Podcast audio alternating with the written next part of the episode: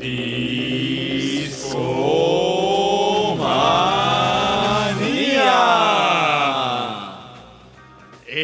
¿Qué tal? ¿Cómo andan? ¿Qué onda, chavos? Oye, estoy bien feliz. Ese discomanía nos quedó increíble. Sonó. Sonó épico. ¿Tú dirías que sonó bonito, Richard? Son hermosos. Hermoso, hermoso. Y muy buenas noches. Sean bienvenidos a un show más de su podcast favorito, Discomanía. Yeah, yeah, yeah, yeah. Yo. Como cada noche tenemos aquí a Rash cantando IAIAO. ¿Cómo está Rash? ¿Qué onda, chavos? Con un chingo de chamba, pero bien. Todo Excelente, chido. excelente. Todo chido, nada gacho.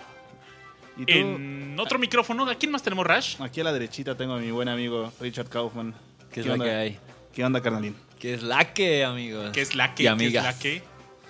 Oye, y aquí al lado derecho Sentado a la derecha de Kaufman. de Kaufman, eh, un gran amigo que siempre nos da muchísimo gusto cuando nos visita presencialmente a la cabina, pero que siempre nos acompaña, es el gran Aureliano Carvajal.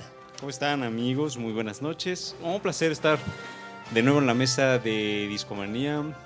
Eh, ya llevaba un par de semanas en donde no había podido eh, estar pues aquí en la mesa y sin embargo en esta noche en esta noche lluviosa nos toca coincidir y siempre es un placer coincidir con los buenos amigos. Supongo Que- que vamos a tener a Aure en los próximos dos o tres episodios, porque se viene un aniversario muy importante, ¿verdad, Rash? Así es. Se viene algo perrón. Se viene algo chido. ¿Quieren ir adelantando algo de qué es lo que viene? Y vamos a bailar algo que está perrón. ¿Qué Está tal? perrón, está perrón.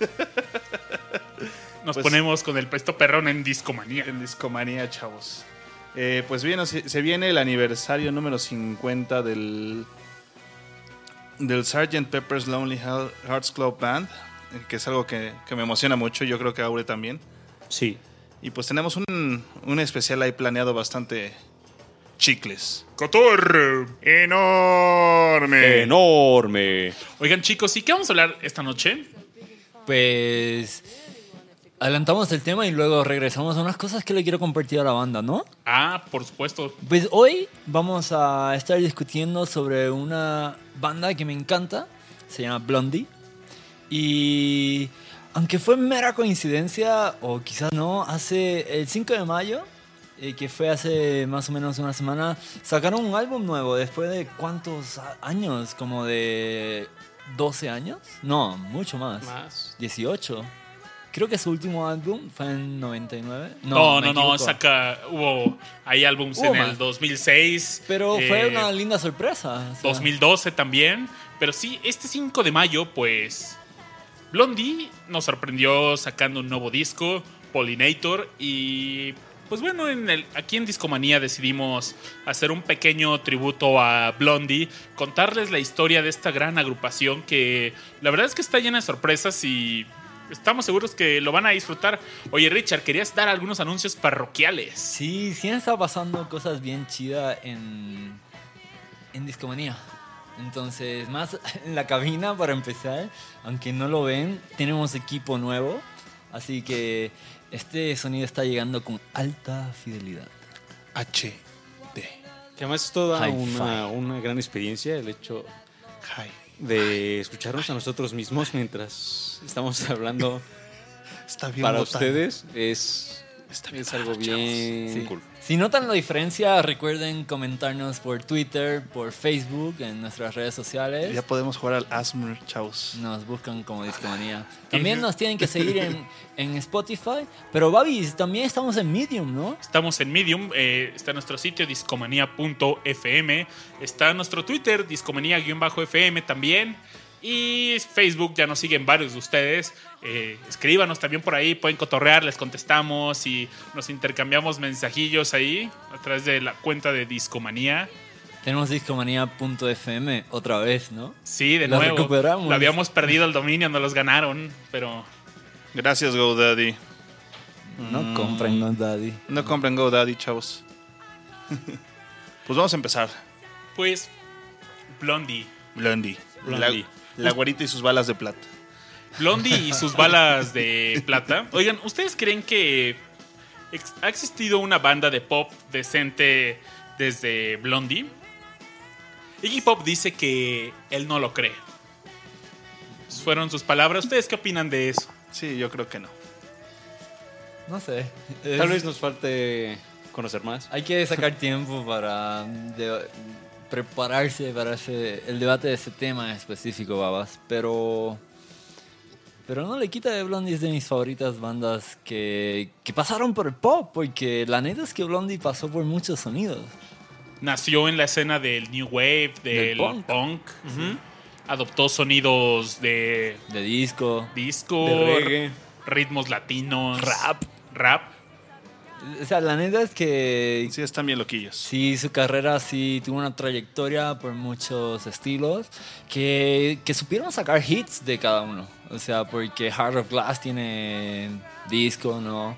Eh, The Tide is High es bastante reggae y hubo mucho punk. No, o sea, sí, sí lo supieron hacer. Pero quizás si comenzamos antes de que se formara la banda. Me parece muy bien, mi estimado Richard. Oigan, pues, ¿ustedes saben en qué año empezó Blondie? De hecho, ¿en qué año nació Blondie? Blondie llegó, me parece que en 1940, no, 50 y algo, ¿no? Fue en 45, ya hoy tiene 71 años. 71 añotes, Y oye. anda en gira, babas. Y está de gira, viene a la Ciudad de México. No, pero bueno, ese es Debbie, ¿no? Sí. Sí. Debbie Harris, 45 y tiene 71 años. Y para contestar la pregunta, sí van a estar acá en concierto Creo que el 18 de... el 14 de, de agosto. agosto? Y vienen con Garbage. Oye, va a estar increíble. Estuve viéndolo en su sitio y hay varios grupos con los que ha estado girando. Y se promete ser un buen show. Garbage da buen show. La verdad es que es buen, es buen concierto. Yo los fui a ver el año pasado a la Arena Ciudad de México y me gustó bastante. Qué chido.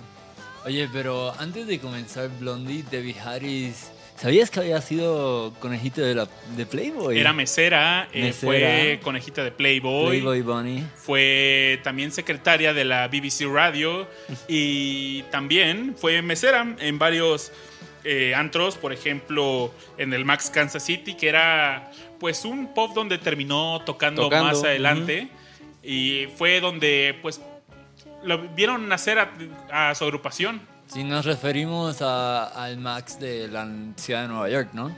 Sí, Blondie fue una banda que, pues, contaba la, el sonido, te llevaba el sonido de Nueva York. Y tenía esta esencia del punk new wave de esta ciudad. Pero, si, si nos vamos a desde quién era ella, pues, ¿sabías de que estudió arte? No, no sabía. tiene por ahí un título de, de arte. También ella fue adoptada eh, y cuando era niña ella pensaba, tenía la ilusión de que Marilyn Monroe fuera su... de tener algún parentesco mamá. con Marilyn Monroe, ¿no? Y se sentía espiritualmente conectada con ella. Órale, que Por supuesto esto no es no es cierto. no es cierto, pero ella le hacía feliz pensar eso. Tengo entendido que ella también, eh, bueno, siempre supo su, ¿cómo decirlo? Como su camino. Y desde muy joven estuvo intentando como participar en grupos pues, musicales, ¿no? Por ahí recuerdo que Correcto. eh, estu- era parte de las armonías de un grupo folk, rock, hippie sesentero de finales de los sesentas. Eh, ahorita no recuerdo el nombre, igual ahorita les doy Tuvo el un dato. par de grupos. Uno Ajá. es El viento en los sauces, de Wind in the Billows. Justo de ese, Willows. es esa banda la que... Esa la fue que decía. su s- primera ah, no, agrupación, ¿no? Sí. Sí, fue su primera agrupación. Ujú. Después tuvo otra agrupación que se llama The Stilettos. Que eran tres chicas. Eran tres chicas y en esta agrupación también conoció a, a Chris Stein, que fue su pareja sentimental durante mucho, Mucho tiempo, claro. Y con él, pues, fundaron Blondie, ya que Chris Stein es la guitarra que conocemos de Blondie. De hecho, si nos... Si categorizamos quiénes son los former groups de Blondie, ¿podemos presentarlos, amigos? Tenemos a Chris Stein en la guitarra, En la guitarra. Glenn Burke en la batería. Y el último en unirse a esta agrupación fue Jimmy Destry, que un excelente tecladista. Ya sé. Y él es el culpable probablemente de los mayores éxitos de Blondie. Sí. Ese teclado de esta agrupación, wow, no, no tiene... No sé, no hay referencia antes de, de esto para mí. Por ahí también estaba también Gary Valentine en el, En el bajo, él tuvo una participación muy breve en esta agrupación, ya que solo estuvo en el primer álbum, comenzó las grabaciones del segundo y les dijo, ¿saben qué, chavos? Ahí se ven. Ahí se ven. Pero creo que es algo también bastante común en las bandas que inician, ¿no? De hecho, antes de que estos miembros que mencionamos estuvieran en la banda, pues de hecho creo que había otros. Entonces ah, se entiende que en esta etapa de formación pues hay ya cambios y rotaciones y demás, ¿no? Pero se lograron estabilizar muy rápido. Sí, ¿no? definitivamente. Eh, pues en un... También es que la verdad al principio ellos no tenían, no sé, no, no era una banda muy seria. al- eh, no sé, en los gigs eh, a Debbie se le olvidaban las letras. eh, el, el bajista se la pasaba brincando por ahí, lo criticaban por eso. Decían, oye, pues este buena se pasa moviendo el bajo. Y de repente Chris decía, se le olvidaba, parecía que no sabía qué Como que se hacer. quedaba que- viendo la guitarra, Ajá, ¿no? se le quedaba viendo la guitarra y no sabía que- hacer con ello. Y si, si ustedes escuchan alguna de las primeras grabaciones, ¿conocen el pop donde tocó... Vio nacer, el pop que vio nacer a grandes bandas y entre ellas Blondie... ¿Han escuchado hablar del CGBG? Uf, ese es, es la. De ahí nacieron grandísimas bandas como los Ramones, por Sí, ejemplo. de- ajá. Los Ramones tocaron muchísimo ahí.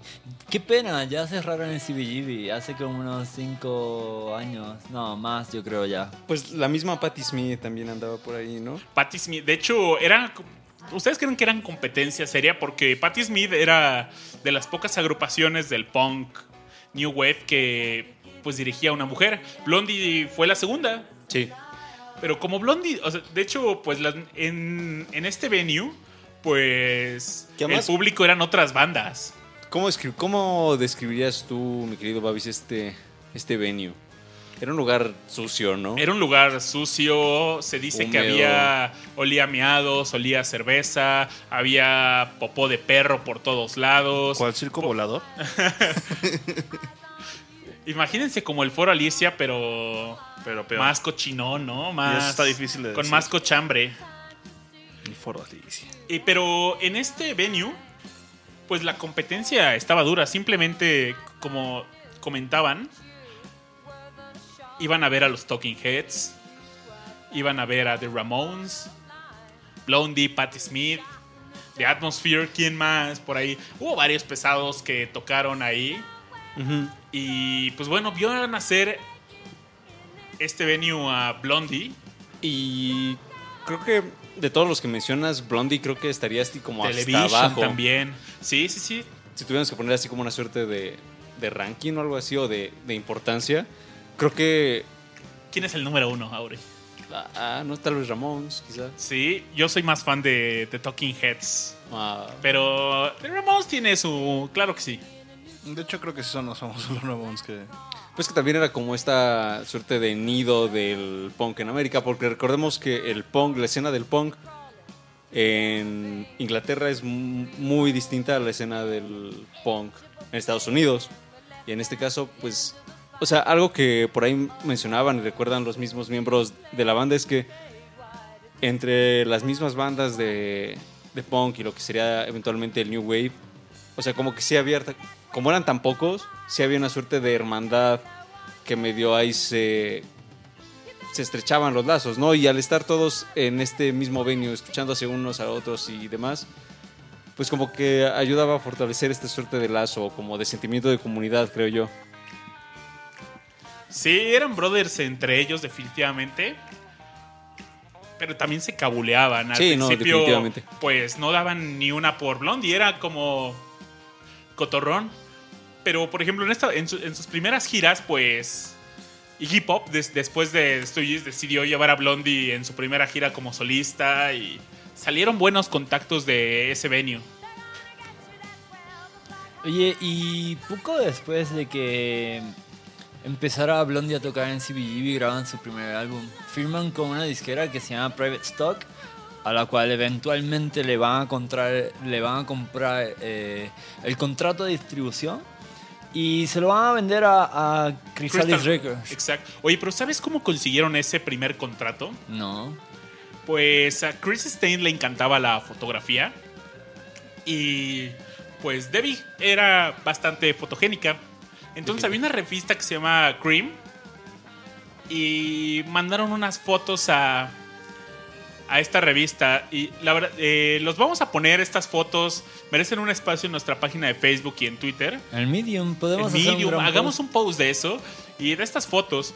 Y en esta revista había un póster donde salía ella, pues eran fotos en blanco y negro y unas en color, donde había como unas cebritas ahí y no sé, muy padres. A los amantes de la fotografía seguramente van a, eh, les van a encantar estas fotografías. Y pues bueno, llegaron a esta revista y con esa revista, pues esta disquera que nos mencionas, dijeron, tenemos, necesitamos a esta chica aquí y con su agrupación y venga. También tenemos, oye, ¿ustedes saben por qué es el nombre de la agrupación? Antes de llamarse Blondie, tenían otro nombre. Fue un nombre que duró solamente dos, dos gigs, que fue Angel and the Snake, que era también con Chris Stein y pues bueno, decidieron llamarse Blondie. ¿Conocen la historia? Creo que tenía que ver con que le decían así. O sea, piropeaban a, a Debbie, ¿no? Sí, sí, sí. Tú, cuéntanos eso un poco más, Richard. Tú, tú, tú debes de- a ti te sorprendió de que aquí en México todos le dijeran güerito, ¿no? Sí, no manches.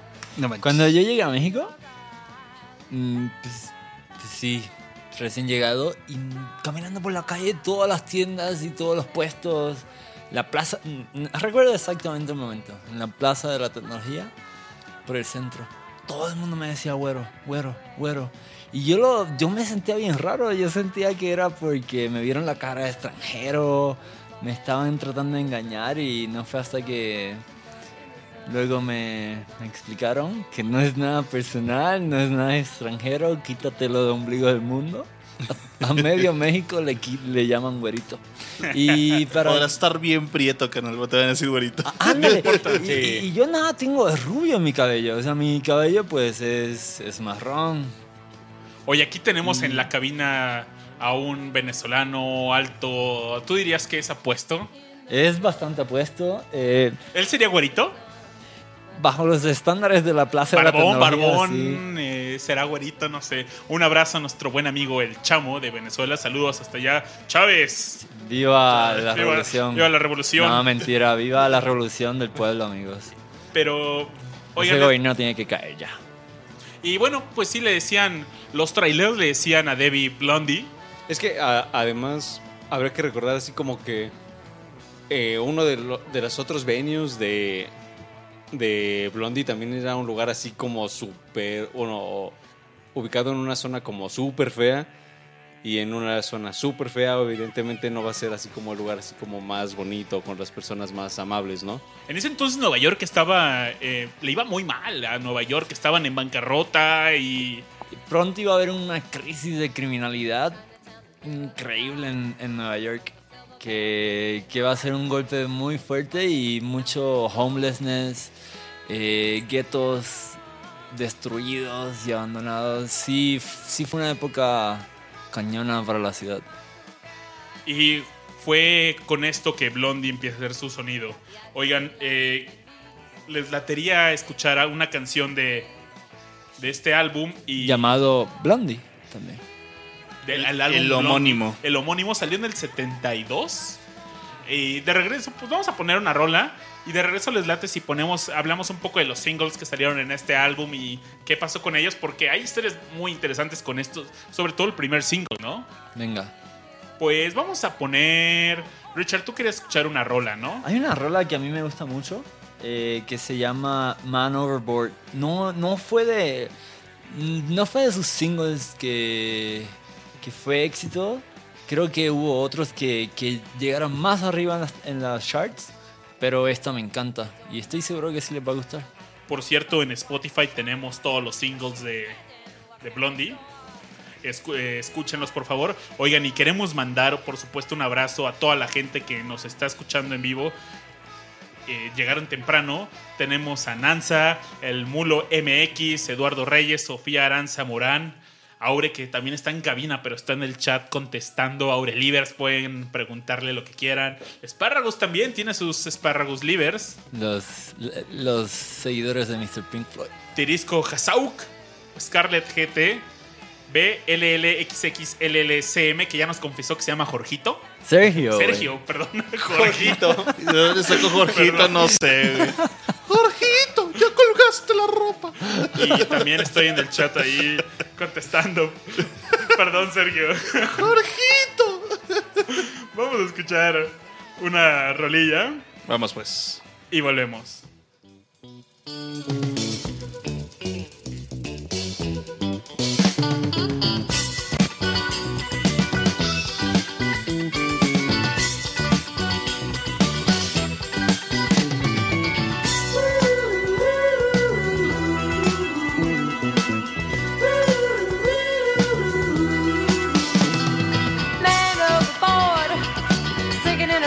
Love.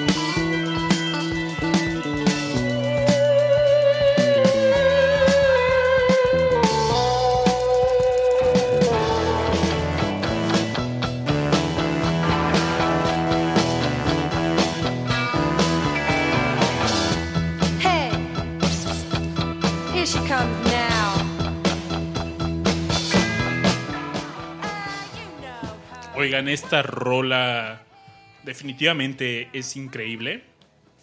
¿Qué Soy opinan fan. de eh, ese sintetizador, eh, Jimmy? eh, Jimmy Jimmy está con todo ahí. Y pues esto solo es lo primero que nos trae Jimmy con Blondie, por supuesto.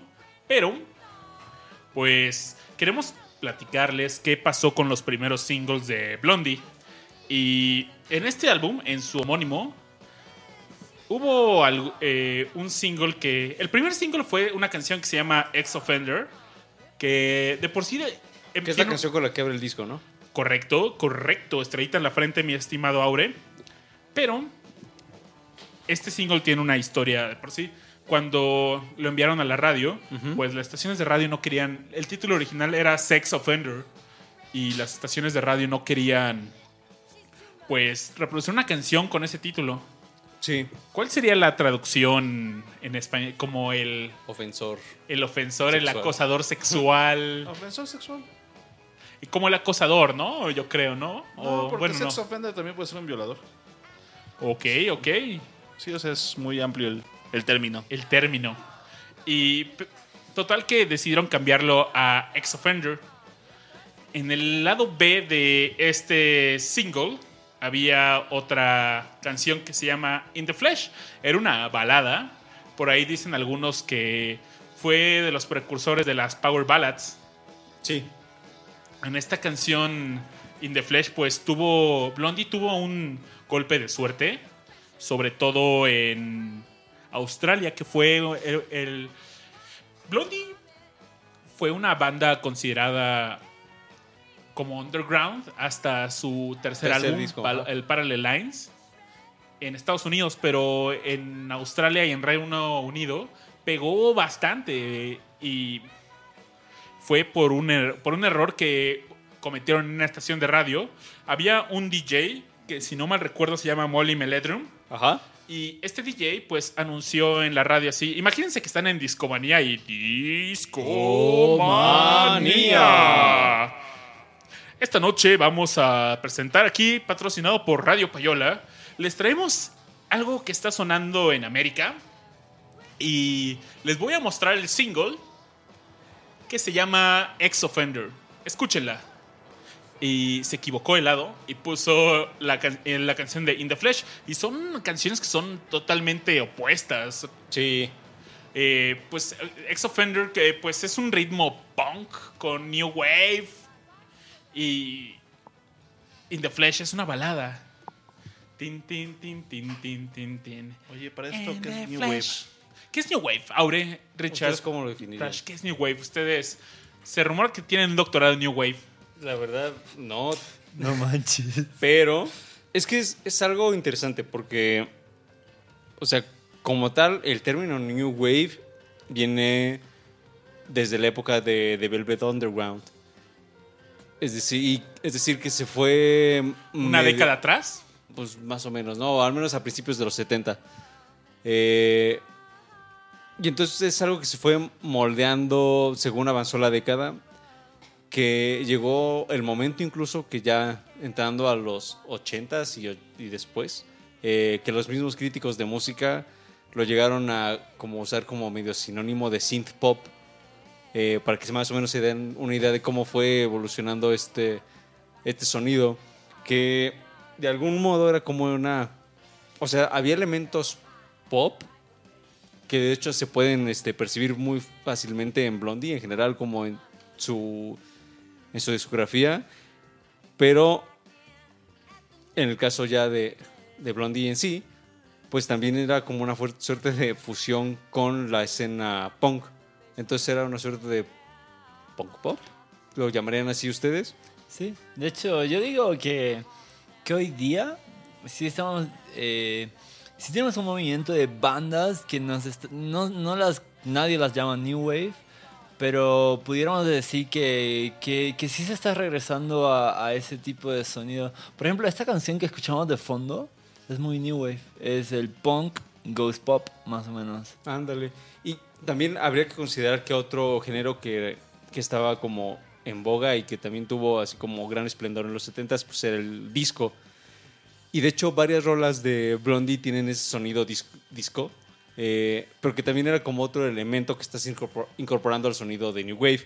Pero el disco les pegó un poquito más tarde, ¿no? Sí, pero lo que voy es, o sea, del disco también pues empezó con los 70s, de alguna forma, ¿no? Entonces como que también esos ritmos que venían tal vez un poco del soul o del rhythm and blues, eh, pues ahí también se estaban inco- incorporando a este pues, amalgama de sonidos, ¿no? Sí, creo que, que el sintetizador en la banda los ayudó mucho. Es algo. ¿Tú dirías que es un, un instrumento clave para este género? Más o menos, porque, porque sí, sí lleva el componente electrónico. Entonces, sí. Sí, yo digo que sí. Y por ejemplo, lo que les decía sí. que, que hoy, hoy día, esas bandas. Surgió hace como en los 2000, tarde en los 2000, un movimiento que se llama Chillwave. Y salieron bandas muy buenas que me encantan, como Toro y Moan, Young Indian, Washed Out. Que, pues sí, o sea, sí traen estos samples, sí traen muchos samples, sí traen los teclados. Y sí, sí, el sintetizador o al menos el sonido electrónico es parte del New Wave, diría yo.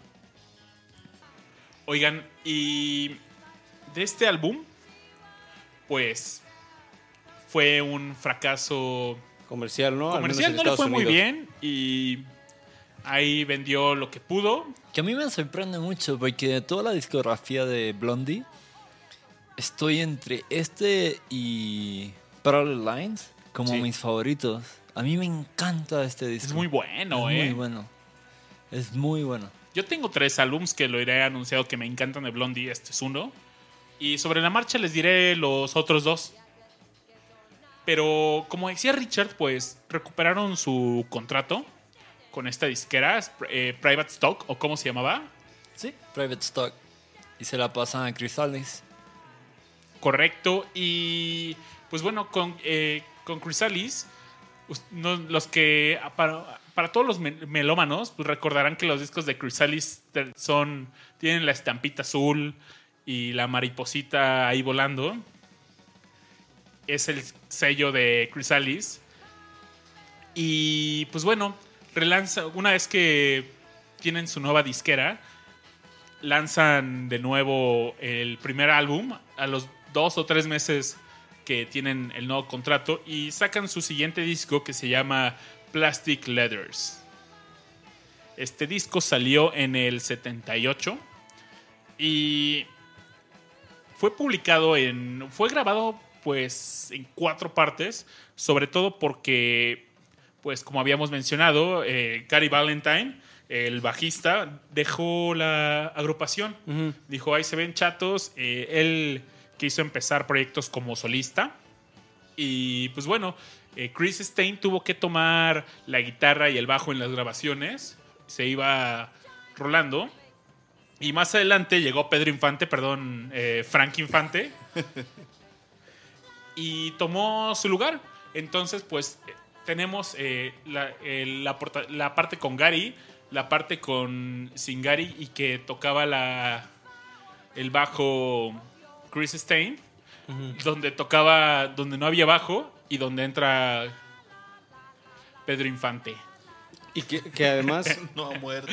No Sí. ha muerto.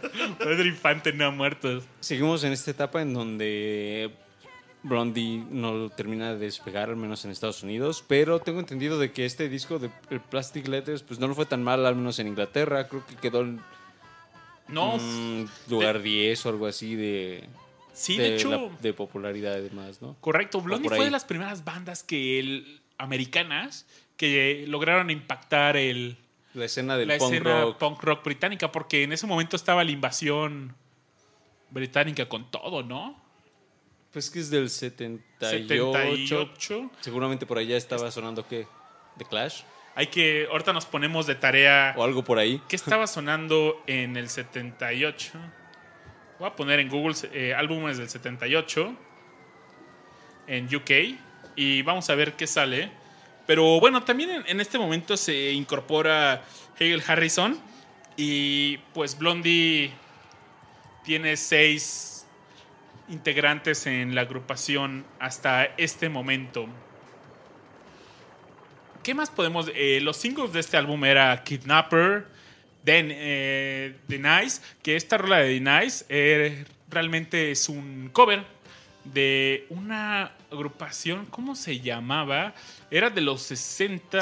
Sí, es. de- de- del género es doo whoop. Sí, era una onda así medio folk, folkerona, ¿no? Mm, no, más bien como. de- como bala- más, yo diría como más baladosa, creo. Ah, estaba Kraftwerk en aquella época. Kraftwerk, ya de hecho, Diamonds Machine. Más adelante Kraftwerk fue una buena influencia para Blondie. E intentan imitar su sonido y lo logran en uno de sus mayores éxitos. Probablemente el que lo despegó la carrera de Blondie. Y también tenemos I Am Always Touched by You. eh, by, by Your, perdón, Presence Dear. Y esos fueron los tres singles de este álbum. También en, los, en una reedición que salió, hay un demo temprano de Heart of Glass y se llamaba en ese entonces The Disco Song. Está cotorrona. Pero bueno, ¿les parece si vamos a escuchar una rolilla de este álbum? ¿Qué les gustaría escuchar? Podemos poner este cover de Denies, está bastante bueno. ¿Les late? Venga. Órale. Va, pues lo escuchamos y volvemos a dónde? Disco Mania.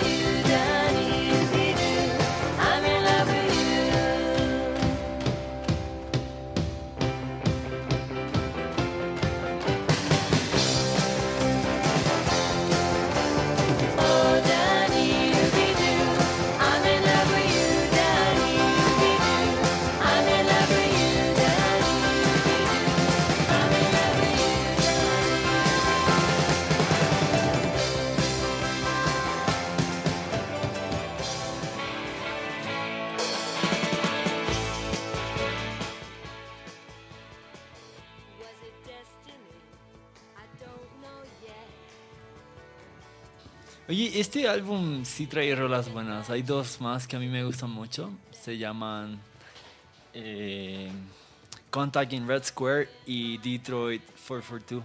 Y el de Contact in Red Square quizás me gusta mucho por la, por la época en la que estamos hoy.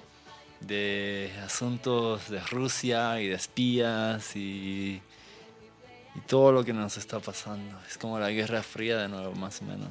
Pero ahora está ganando Rusia. Exacto. Ay, Pero, pero sí. Oye, ¿quién nos decía la, la crítica en ese entonces? Estamos en Plastic Letters, así que eso es el año 1970 y... ¿qué? 78. Ocho. 78. no, no, no, es... ¿Sí? No, No, en no, el no, no, 78 no. salió el de Lions. Exactamente. Entonces- el del... Ah, no, neta, también es del mismo año. ¡Pum! ¡Pum! Take that. Fake news. Fake news de Babis.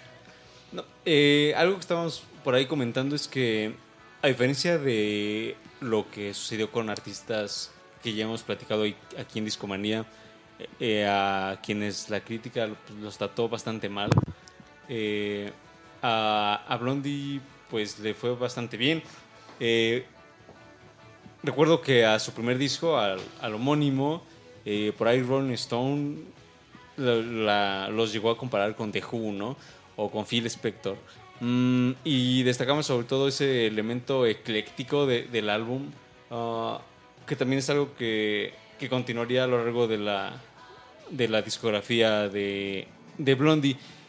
Pero más que el sonido, ah, creo que lo que destacaban ellos La era persona, ¿no? la persona de Debbie Harry. Y, y eso es un elemento como fundamental. Eh, yo recuerdo, por- y a- aquí viene una anécdota, yo conocí a, a Blondie antes que por Universal Stereo, por mi padre. Eh, y él por ahí luego me ponía pues música de Blondie, pero lo que él destacaba era de que cuando pues le tocó escucharlo en su época de joven era de que ah pues era Blondie, toda la atención iba a Debbie Harry y él lo decía como bueno como parte de, del público, ¿no? Pero también la crítica, toda la atención iba a Debbie Harry y decían eh, pues que ella era como esta ah, figura que iba dirigiendo a, a la banda y sobre todo en sus presentaciones en vivo y demás, como que eso también era muy, muy presente, ¿no, Babis? Sí, pues coincido de... Algo que me sorprende es que de las pocas agrupaciones que, que una mujer logró dirigir y también la figura de la sexualidad que, que ella eh, representaba, sí. pues impactaba bastante. Pues era Sobre- como un sex symbol. Sí, y por ejemplo, en estas fotos que les menciono de estos primeros años de la agrupación, pues la verdad es que se nota, es- e- esa imagen que tenía era increíble. Y de hecho, hoy en día, pues, eh, hay eh, diseñadores de moda que, reto- que han retomado varios de sus vestidos y de, o sea, de- desde el escenario era un show increíble. Dicen que Blondie traía su. Sí, eso, su propia persona en show. Por ejemplo, acostumbraba a pretender no, no importarle la audiencia. Era como un acto de, de indiferencia a quien estaba de frente, pero a la gente le encantaba eso. Era parte de, de este. ¿Cómo digo? De esta moda punkish, rebelde, como que. Eh, sí. Medio me vale. Era rebeldona, Ajá, era era, re- era- eh, sí, era una onda muy rebeldona de, eh, estoy cantando y ya. Y, pero era su estilo y era lo que cautivaba mucho la, la crítica, la prensa.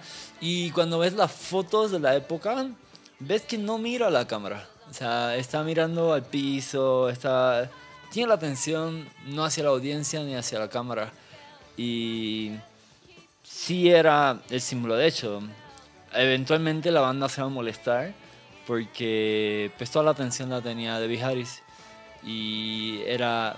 Está muy curioso. O sea, lo ves en las portadas de los álbums, siempre está Debbie hasta el frente. Aunque también se puede explicar por otras razones, ¿no? Era, era el frontman de, o la frontwoman de la banda.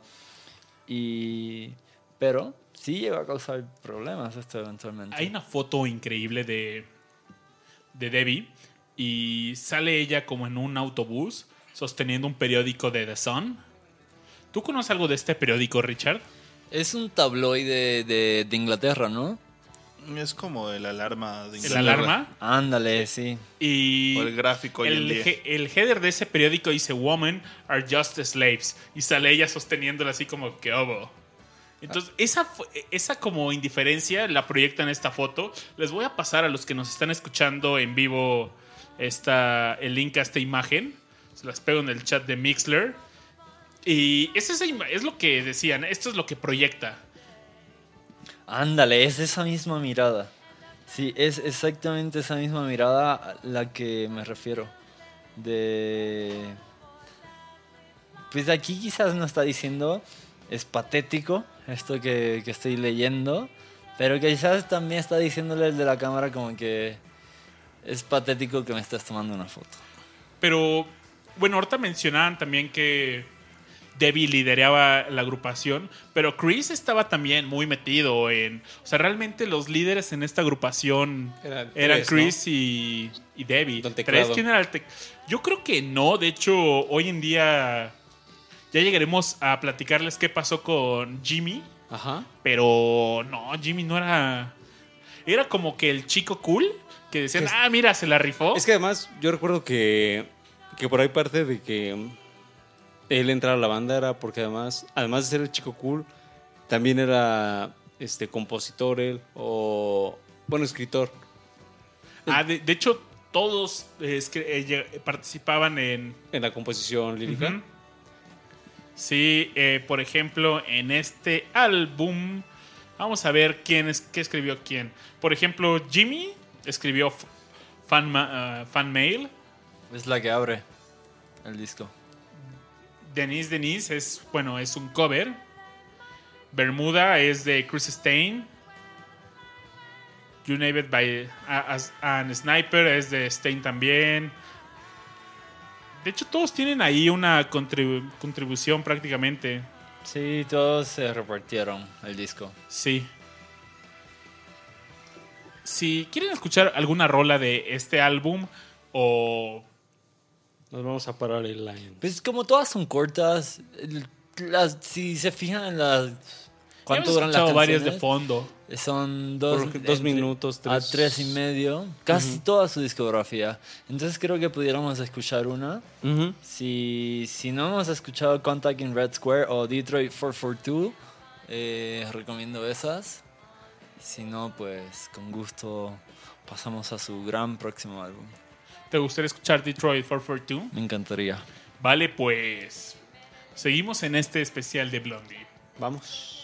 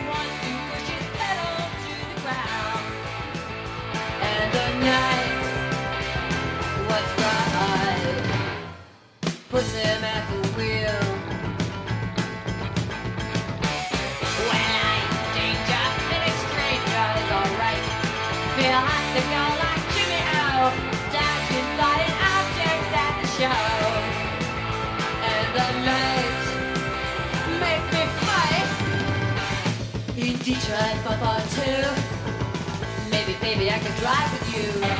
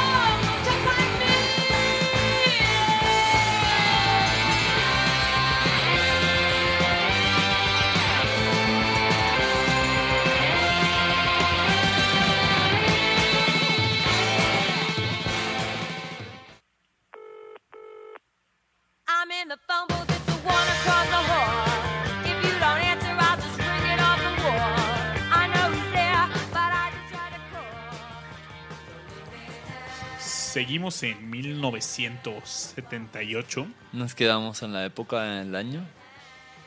¿Ese Pero- es el año que tocan Piano Man? Porque nos la están pidiendo en el chat. Así es el. Bueno, no, no, no la tocan en ese año. Piano Man salió en el 76, 77. Pero aún suena en la radio. No sonaba en la radio. Así que si se mete a Discomanía, a SoundCloud, ahí lo van a poder escuchar. Un saludo a nuestro amigo. Baza, que siempre Baza. pide Piano Man Sí, alegremente. alegremente. El hombre del piano. El hombre del piano. Mejor conocida como el mejor hit de Elton John. No, de Billy Joel. Pero, ¿en qué sonaba en 1978 con Blondie? ¿Qué pasó con Blondie? Porque lo que viene Oye, cambió todo. Pero, pero 77, bueno, yo estoy viendo. 77 fue Plastic Letters, que era el que. Seten- eh, pero se grabó en. Empezaron a grabarlo, pero lo publicaron en 78. ¿Ah, sí? Chi, que chi. ese, álbum, ese año tuvieron otro discazo. Su Y discazo. Su disco, ¿no? Porque hasta este álbum. ¿Tu disco, mi disco? Su disco. Su disco. Su disco. Hasta este álbum, pues fueron considerados. eh, pues pasaron con low profile sobre Estados Unidos, en Nueva York, la ciudad que los vio nacer, porque con este se lanzaron al estrellato mundial. De hecho, Estamos hablando de qué? del álbum Parallel Lines.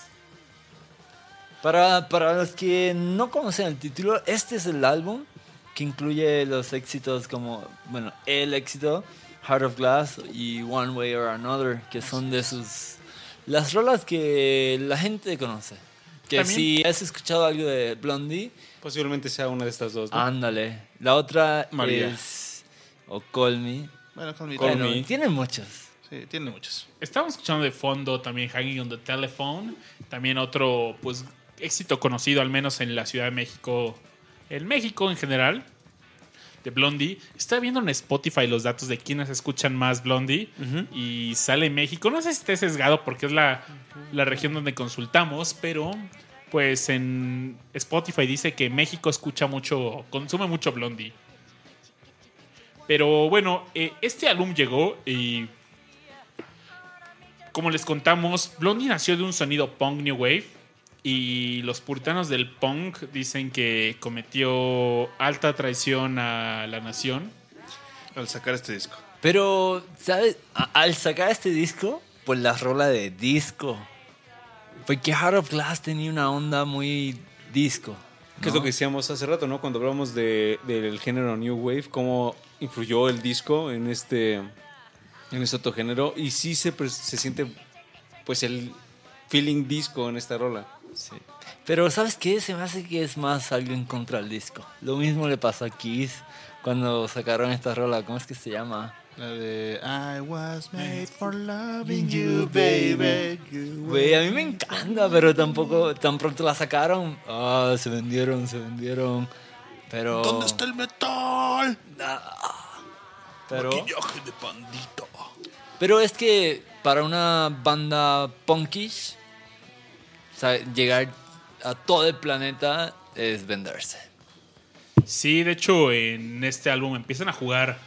Pues Blondie empieza a tomar más bien un papel de pop. Empiezan a abandonar el punk. Y empiezan a.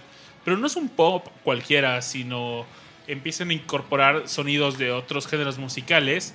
Como, como decía Richard, es del de la música disco. La verdad es que la culpa de esto lo tienen los Bee Gees con Staying Alive. con Staying Alive. ¿Y cómo se llamaba esta película? Saturday, Saturday Night Fever. Exactamente. Y de hecho, justamente hoy en, en la oficina es- re- recordé que alguien dijo, escu- escuché y alguien dijo de fondo, pues pueden decirle al Babas que, que ponga la música y dije, uff, ya me vi con Staying Alive, ¿no? Staying Babies. Staying Babies. Sí, y pues bueno, esta canción sobre todo influyó mucho en éxitos como Heart of Glass, por ejemplo. Pero eh, en, way, en One Way or Another también tiene una onda medio la- las letras están bastante locochonas. Y hay un momento donde Debbie empieza a escupir un montón de palabras y frases que la verdad es que admiro mucho cómo se las aprendió. Porque empieza como que a no tener sentido y empieza, eh, no sé, en la parte, "I- get you, I get you, get you, get you. Y em- de, de repente después esa parte empieza a mandar, no sé, eh, si no las tenía apuntadas en algún lado, me sorprende realmente cómo le hizo para aprenderse todo eso y nunca, y no equivocarse probablemente. ¿Tú, tú dirías que, que este como cambio hacia lo pop también tendría que ver un poco con que cambiaron de productor? Mucho, yo diría que sí. Sí, Porque su primer productor era justamente, ah, creo que su nombre es Richard Gotterer o algo así, Gotterer o Kaufman. por Richard, Richard Kaufman. señor Kaufman. Eh, pues él, con él se hicieron estos dos primeros discos que sí son mucho más punk. Ah, pero luego cambiaron de productor a un australiano que se llamaba Mike Chapman y que de hecho Debbie, pues, como al principio no estaba tan a gusto con el cambio, pero bueno, al final sucedió. Y por ahí como las anécdotas de, de la grabación, eh, pues también presentan como ciertos escenarios de tensión. Eh, por ahí eh, mm, recuerdo leer una que otra anécdota en donde este Frank Infante, que por ahí andaba, pues se la pasaba de Pachequín en las en las grabaciones, ¿no? Y por ahí se peleaban de que le decían, oye, este, ponte a escribir canciones en lugar de estar ju- jugando con tu guitarrita, ¿no? Y Guitarrita. eh, Con su el muchacho. Sí, ¿no? Todo trin, pacheco. trin, trin. Ah, pero esa solo una de las varias como tensiones que había ahí eh, al momento de grabar, ¿no? Y, y es interesante porque a pesar de todo esto, pues el resultado pues fue bastante bueno, ¿no? Sí, de hecho, ¿sabes qué me andaba acordando? Eh, andaba viendo un- una entrevista con, con el baterista y él nos andaba explicando que una de las piezas claves en este álbum es que incorporaron una drum machine y pues la- las drum machine como decíamos eran pieza pues clave en la onda new wave pero en, en la música disco, los Bee Gees y las Drum Machine, pues las hicieron leyenda. Entonces, Clem Burke nos empieza a platicar sobre la Drum Machine que tenía, que era una Roland CR78. Y en esta rola de Heart of Glass empieza ese tucu, tucu, tucu, del intro. Es, es la drum machine y entonces él empieza a rellenar pues con los bombos pum, pum, pum. Y le da... La verdad es que eh, Heart of Glass es la, eh, sin la drum machine sonaría muy, muy, muy seca. Esta canción también tenía influencias de Kraftwerk y... eh, Kraftwerk, como había mencionado Rash, estaba pegando en esos años en Alemania. Y bueno, ya había pegado. We había despegado. Y querían adoptar ese sonido electrónico que tenía Kraftwerk. Y parte de la influencia de Kraftwerk eh, llega a esta canción. Y pues bueno, las drum machines siguen acompañando el sonido sobre, en la electrónica hoy en día. Sí.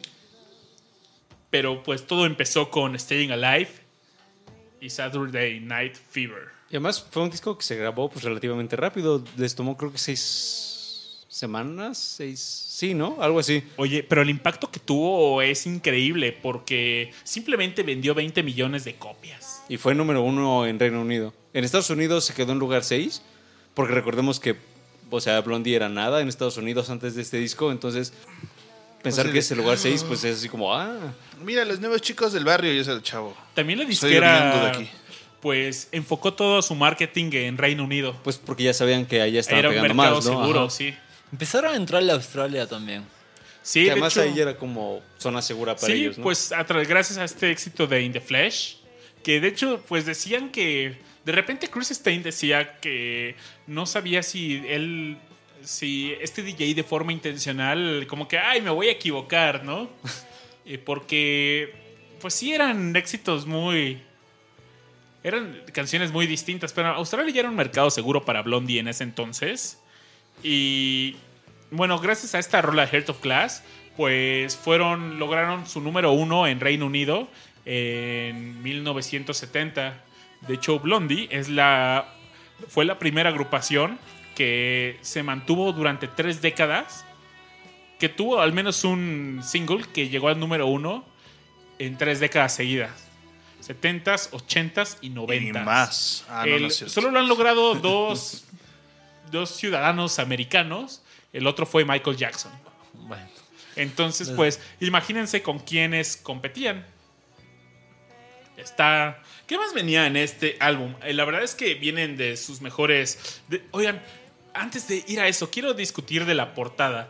Eh, la portada aparece un fondo con líneas paralelas, blancas y negras Ajá. como tipo, no cebra, pero sí blanco y negro. Y de fondo vemos a los integrantes de esta agrupación.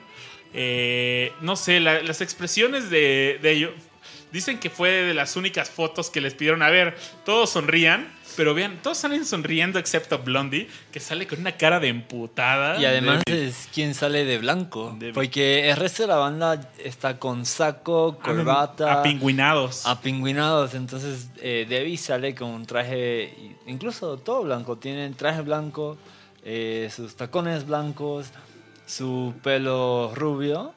Y, característico. Obvio. Y tiene, tiene una cinta en el, En el brazo. en el brazo izquierdo. Entonces, blanco además. Y la cara Como molesta, ¿no? apestada, súper molesta. Y, pero si, si vemos la, eh, la foto también, pues tienen un toque bitlesco los demás integrantes. Sí. ¿O qué opinan, Aure Rash? Tienen, eh, cómodos. vean, vean los peinados, son, están, están bien peinaditos todos. Y Pues, pues no, no están bien corto. peinaditos, pero sí están bien vestiditos. Trajeados. están Está- trajeadillos. Están bien vestiditos, entonces sí, sí podría dar por ese lado. ¿Sabes qué me gusta mucho también de ese de esa portada, más allá de la foto? El, el nombre de Blondie, como lo escriben, ya trae un cursivo que sí se va a volver característico, quizás por el éxito del disco, pero ese cursivo que, como está escrito Blondie, eh, no, no estaba en las otras portadas, es nuevo.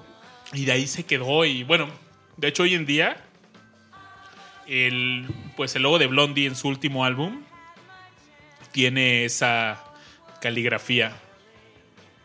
Ándale, exacto. Y de hecho es el mismo rojo además, porque el, el cursivo de Pero Blondie es está- parecido, ¿no? O sea, porque sí le cambiaron poco a poco. Por ejemplo, ahí está el... Hay como vari- el variaciones. ¿no? Sí, Ajá. hay como variaciones. Pero es la primera vez que, que lo utilizan de esa forma. Sí, hay variaciones. Lo siguen utilizando en cursivo eh, como parte de su identidad, pero... Pero sí, sí está padre. Es mi, mi parte favorita de esa portada.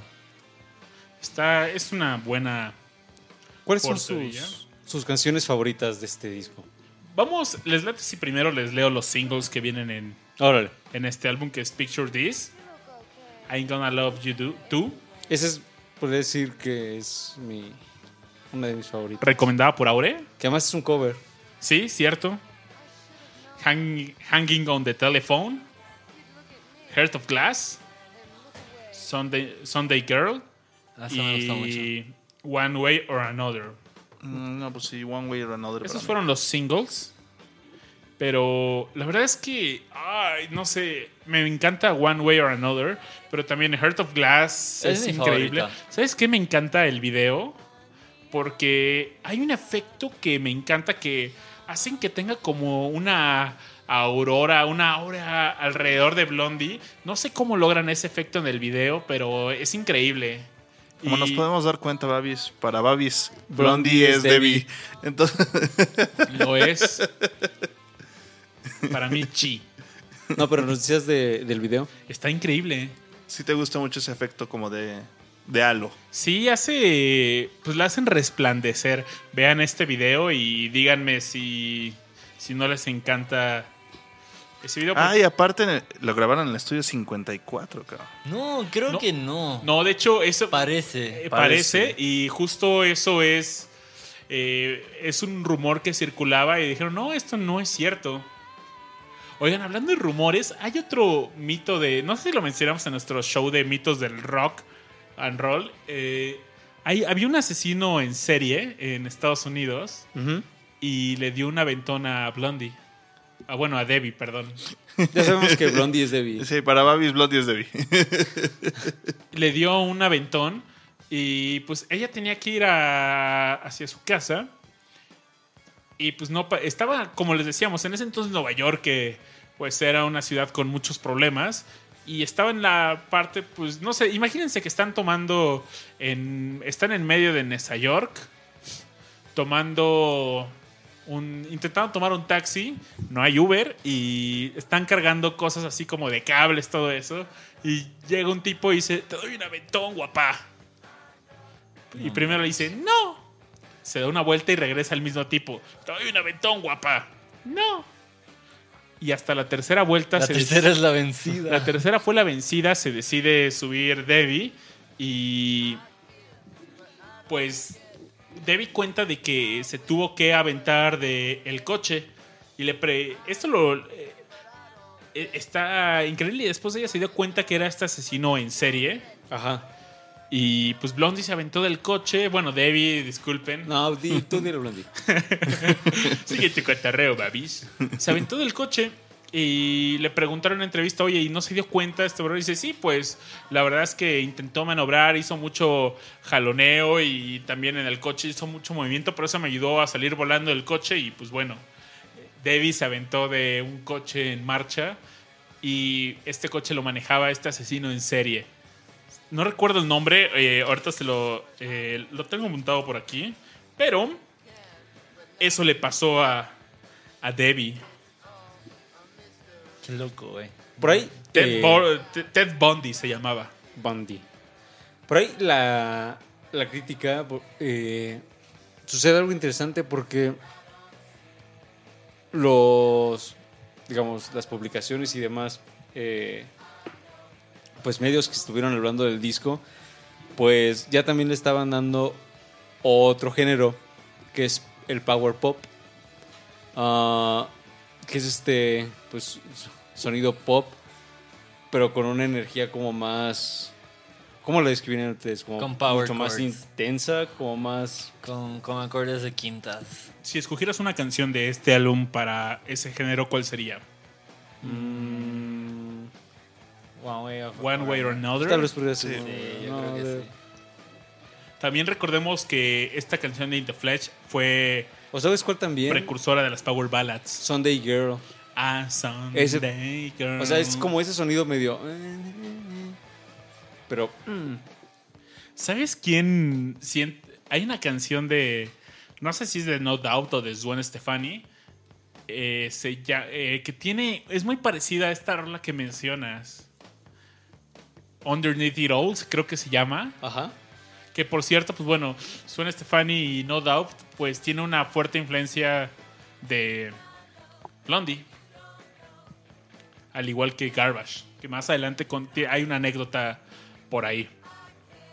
Pero sí, es el sonido que nos mencionas, ¿no, Aure? Sí, y, es algo interesante porque es lo que estábamos mencionando hace rato. A partir, a partir de este disco, como que también ya eh, se están acercando cada vez más al pop. Y no es algo que sea malo, porque en realidad pues, el disco es bastante bueno. E incluso algunos críticos llegaron a decir que fue el disco del 78. O sea, ya, o sea no es poca cosa. Mm, Fue la rola del verano. Este disco realmente No, pues mentira, los puso en, el- fue- en la Fue en escena. noviembre. Fue Lo sacaron en noviembre, creo. ajá. Así que no. No pudo haber sido el, dis- el- Bueno, disco pero tal vez la de otoño o la del invierno. Sí, yo creo que a partir de este momento parecía que nada los podía detener. Y fíjate que, eh, eh, además de ser mi disco favorito, ah, lo que es- los discos posteriores, eh, conforme van avanzando los años, debo confesar que me gustan cada vez menos. Sí, de acuerdo. Eh, sobre todo ya cuando, ya entrando a los 80s, por ahí sacaron en el 80, creo que es eh, ¿cómo? America, Ameri- Americanator, algo por el estilo. Ah, eh, sí, ándale. En ese álbum viene una canción increíble que. Autoamérica se llama, Autoamérica. es del 80. Ajá. Eh, a partir de este disco, como debo decir que. Y luego creo que sigue el Hunter, ¿no? Sí. Eh, por ahí lo estaba escuchando y la verdad los disfruté menos que sobre todo esta primera etapa. No, no sé si a ustedes haya pasado algo similar. A mí no me gustó The Hunter. Y de Automerican solo. Una que otra, ¿no? Una. Sí, una bastante. Que estoy seguro que la vamos a hablar de- al Creo- rato. Creo que vamos a discutir bastante de esa rolita. Sí, pero. Pero sí, muy poco. O sea, porque mien- me, me puse a escuchar la discografía de Blondie y les iba marcando en Spotify. Ah, esta está bien buena, esta también, esta también. Y tal cual. Mientras se acercaban a los 80 y. Sí, desde Autoamerican, que fue en el 80 exactamente. De ahí en adelante. Uy, no. Sí. Entonces, podríamos decir que Parallel Lines es como su pico Su pico. Sí, sí. de su tanto Ajá, exacto, tanto creativo como de popularidad y demás, ¿no? Sí, yo creo que fue su obra maestra este álbum, eh, hablando de forma creativa. ¿Y crees que es el pico? Sí. Lo que significa que hay, viene una. Viene un caída, descenso. Un descenso. No necesariamente es así como estrepitoso, porque en realidad no es así. Pero sí es progresivo. Por ahí que- quería dar este un dato curioso. ¿Se vale dar un dato curioso? Claro, Obvio. claro. En nuestra sección de datos cu- curiosos con Aureliano Carvajal. Eh, sabemos que muchos de nuestros escuchas disfrutan mucho de, de rock progresivo y además aquí en Discomanía, pues el progress así como Es, power, ¿no? Es en lo que creemos. Ajá, entonces, eh, pues Robert Fripp eh, por ahí colaboró con ellos. Neta, no Sí. sabía eso. Wow. Eh, Robert Fripp es el líder de King de Crimson. Crimson, Ajá. Eh, él estuvo ahí lireando, o sea, con, con su guitarra, pues, en la canción de Fade Away and Radiate. Órale, qué interesante. Fue una colaboración interesante, ¿no? Sí, inesperada, por cierto, para, para mí. Y sobre todo también como con los géneros de los que estamos hablando. Claro, totalmente. Eh, eh, es que es eso, Blondie, para mí el éxito de Blondie fue jugar con todos los estilos que se le atravesaron. Inclusive llegó en los últimos años al reggaetón. Eso. Inaceptable. Pero, sí, oigan. El reggaetón. Este álbum, la verdad es que yo solo tengo un álbum de Blondie y es este. Entonces, es el álbum que no debe faltar en ninguna colección. Le- y. ¿Les gusta? ¿Por qué no escuchamos una rolilla? ¿Qué opinan de escuchar Heart of Glass para que escuchemos este sonido disco, este son, esta drum machine que está. que les que los llevó a la fama? Por ahí dicen, ellos aceptan que el brincar, a- un- subir al barco del disco le fue, fue la clave para triunfar. Y que además, que además, este, creo que una reedición de, de este disco incluye una versión como extendida de- del Heart of Glass. No sé si, ah, desconozco cuál edición exactamente es, pero sí sé que hay una versión que dura pues mucho más, ¿no? Chi, chi, chi. De hecho, por ahí, después de que. Bueno, ya les platicaremos más adelante, pero hubo remixes de, de todos los éxitos de, Sí. de los primeros álbums de Blondie. Pero no estuvieron chidos, la neta. Bueno, pues están ahí los remixes. Para quien quiere remixes. Ya les contaremos qué pasó en ese momento. Pero vamos a escuchar, pongan mucha atención al sintetizador, a la batería, a la drum machine sobre todo. Y Volvemos. no se vayan.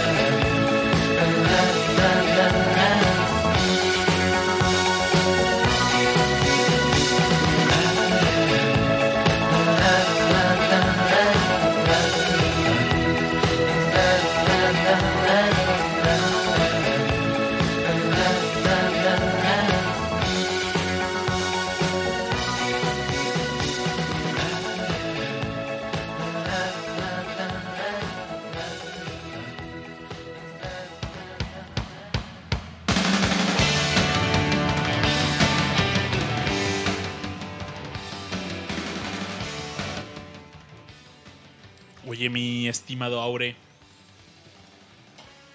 ¿Por qué? Tengo una pregunta.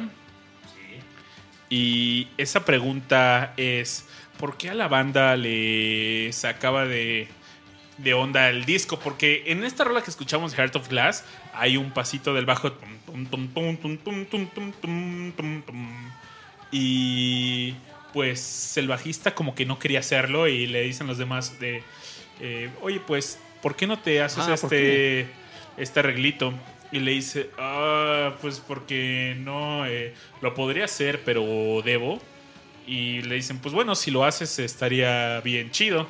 Dice, bueno, está bien, ¿no? Y sí, como que en esta, en esta canción su aportación es como de mala gana, pero...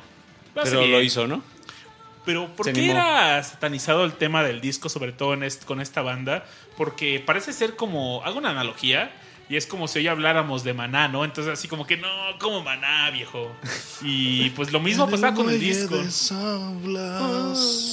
Sola, Sola sin su cariño, sola, sola con su destino, sola.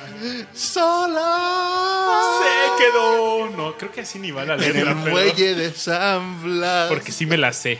Sí. Porque ¿Por, por qué era mal visto eh, el disco, Aure? Pues es que. Y e incluso seguramente even- eventualmente tendremos un episodio de Discomanía dedicado al disco. Pero. Uh, esa estaría bien buena. fabuloso. Pero bueno, a mí me late, ¿eh? Y Ah, pues es que era como la, la antítesis del punk. Así es es. decir, todo lo. Toda la contracultura que traía el punk la, la adoptaba el disco. Y como todo lo contrario, no era así como, ah, nosotros como su- super fancy, super ah, happy, su- ¿cómo llamarlo? Eh, de algún modo toda esa como rebeldía y demás, eh, mm, como un tanto agresiva del punk, eh, el disco lo adoptaba pero de otra forma, porque el disco eh, fue un, un género que adoptó mucho la comunidad LGBT y así, ¿no? LGBTTPBBQ y HSBC y demás. Eso me suena es. un sándwich. Pero definitivamente, eh, y, en, y en los lugares donde se tocaba eh, disco, no sé, pienso, por ejemplo, en el estudio 54, 54 pues era así como también eh, lugares en donde la, esta comunidad pues florecía así como con total libertad, ¿no? Y muchos de los artistas de disco pues eran abiertamente homosexuales, ¿no? Y lo decían así como mm, con toda naturalidad y muchas de sus canciones y muchas de sus portadas de los discos pues tenían esa como eh, explosión sexual eh, homosexual, ¿no? Y si consideramos que los punks eran así como, eh, pues Eran posiblemente bien machotes. mm, no, No, les... no, diría bien. eso. Más bien eran No, muy más- aguerridos. A eso, muy ajá, es- a eso a lo que voy, o sea, como su forma de rebeldía era distinta. Una era, yo siento yo que era como mm, muy agresiva y la otra era muy agresiva, pero como abiertamente sexual, así como muy... Pues es que el disco salió, o sea, fue mejor. como una, una parte de la psicodelia y de todo lo que tenía que ver con el amor. Y Se pues también venía Se derivó a- al disco. del rhythm and blues, Sí. del doo-wop y demás, porque además, pues muchos de los artistas discos eran también, ah, disco, eran afroamericanos. Así es. Ándale. Y de hecho, sobre eso, por ejemplo, en la época, si un negro, si un afroamericano bailaba, pues estaba chido, es lo que hacen ellos. Pero si un blanco bailaba, era como que, wow, wow, ¿qué onda? ¿Por qué bailas? Y esa, esto era dentro de los mismos blancos, eh, se veía raro, o sea, no, eh, pues el- ese acercamiento de persona a persona, sí... no iba con la cultura destapó el disco. Pero en esa época eh, había un odio por el disco. Había una frase muy corta, muy poderosa, disco sucks. Que eso, eso comenzó con los DJs de radio, sobre todo con un, con un DJ de, de Chicago que se llama Steve Dahl. Y en Chicago hubo mucho disco. Entonces, todo esto culminó con un evento que se llamaba el Disco Demolition eh, Night, que donde se destruyeron muchísimos discos de vinil eh, de este género, ¿no? Y hay- en un parque de béisbol. Pero, Y los VGs ardiendo ahí. ándale, eso fue la historia. Pero, not staying alive, not staying alive. volvamos a, a, a Blondie. Volvamos, volvamos a Blondie. Ya, en- Y- Ahora estamos en el año 1979. Pasamos al próximo año y han sacado otro disco que se llama Eat to the Beat. El éxito más grande de este disco es Atomic, que muchísimos seguramente conocen. Fue, si no me equivoco, sí alcanzó la posición número uno en varios charts. Eh, ahora el equipo de investigaciones especiales de Discomanía se los va a averiguar. Y. Pero ya es lo que hablábamos hace un ratito. Ya para Pues, este en entonces. Estados Unidos llegó al puesto número uno en Billboard. En Inglaterra también. Sí, en Inglaterra llegaron número uno. En Estados Unidos también.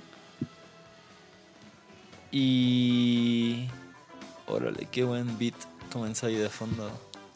Es otro sonido del disco. Y no es discomanía. Sí, pues eh, este álbum estuvo. Pues fue el primer declive, pero levesón de Blondie. Los singles de este álbum fueron Dreaming, Union City Blue, The Hardest Part y Atomic, como bien lo decía Richard y Aure. Eh, este álbum, pues grabado en 1979, de mayo a junio, salió en el 79. Y pues bueno, llegaban los 80s y junto con los 80s llegó pues el boom de algunas drogas como la cocaína y esos- Perique. y el perique. No, y pues la cocaína la para piedra, algunos de sus miembros fue solo pues el inicio porque eh, se graduaron y con eso pasaron a la, a la heroína. Y Ajá. eso pues le trajo muchos problemas a varios de los miembros de esta agrupación, sobre todo al buen Jimmy. Ese Eh, Jimmy. el buen Jimmy le fue muy mal ahí. Y también a este Chris. Sobre todo Chris porque Chris tiene una enfermedad autoinmune, me- se llama, me parece. Eh, ¿Cómo se llama? Feumonia. o No sé, pero- un nombre médico ahí, Sí. locochón. Sé El que es autoinmune. Ándale. Y pues bueno, lo que es una enfermedad muy rara en la piel. Y lo que le pasaba es que le salían ampollas en la piel. Severas, de hecho. severas, así muy, muy, muy locas. Y pues él empezó a, a perder mucho peso. Nunca fue gordo, tampoco fue flaco. Era una persona con una complexión promedia, Mediana, ajá. pero mediana. Pero en esta portada, pues vamos viendo. Esta portada para mí es muy graciosa, porque sale Debbie con Chris y de fondo, eh, no estoy seguro quién es el que sale de fondo, pero se ve que está Friendzone, que está esta parte, que no lo logró. Oigan, y en esta portada, You pues, no, tried. You tried. no es la misma caligrafía del nombre de Blondie, es distinta, pero es como una fotillo por ahí. se- de hecho, es todo el sello de los 80s ese álbum. Estamos entrando a los 80s realmente, eh, octubre del 79. Pero pues sí empiezan los problemas en la banda. eh, ¿Sabes? lo- Dime, dime, Aure. Eh, además, valía la pena señalar eh, un, un elemento bastante interesante porque todo este disco, todas sus canciones se hizo un video musical de cada canción, eh, lo cual no es poca cosa, creo yo. No, es mucho Por- dinero y mucho trabajo. Y sobre todo también como un- una forma este que que mm, cómo decirlo Ah, ustedes ah, a los videos musicales cuándo dirían ustedes que es así como su apogeo o cu- cuándo fue como Los ochentas. ochentas, no esto es 79 o sea de algún modo como que también va a ser parte de esa como oh, Precursión a los videos musicales. sí Órale, que. O sea, el, el hecho de que cada una de tus canciones tenga un video y que además creo que todos los videos se grabaron, o al menos, creo que nada más uno no se grabó en Nueva York, pero, o sea, como toda esta producción y demás, y creo que incluso se lanzaron un VHS, un VHS eh, promocional y demás, ¿no? Como para, acompañado del disco. Creo que es un elemento bastante interesante. Oye, pero en cuanto a costos está bastante interesante. Sí. Porque la verdad es que Blondie tampoco fue una banda que hiciera mucho dinero. Entonces, pues vivían con. Pues sí, vivían de los gigs y. Y pues las regalías de los álbumes realmente, pues nunca es la- el mayor ingreso de, la, de las De las. Ujú.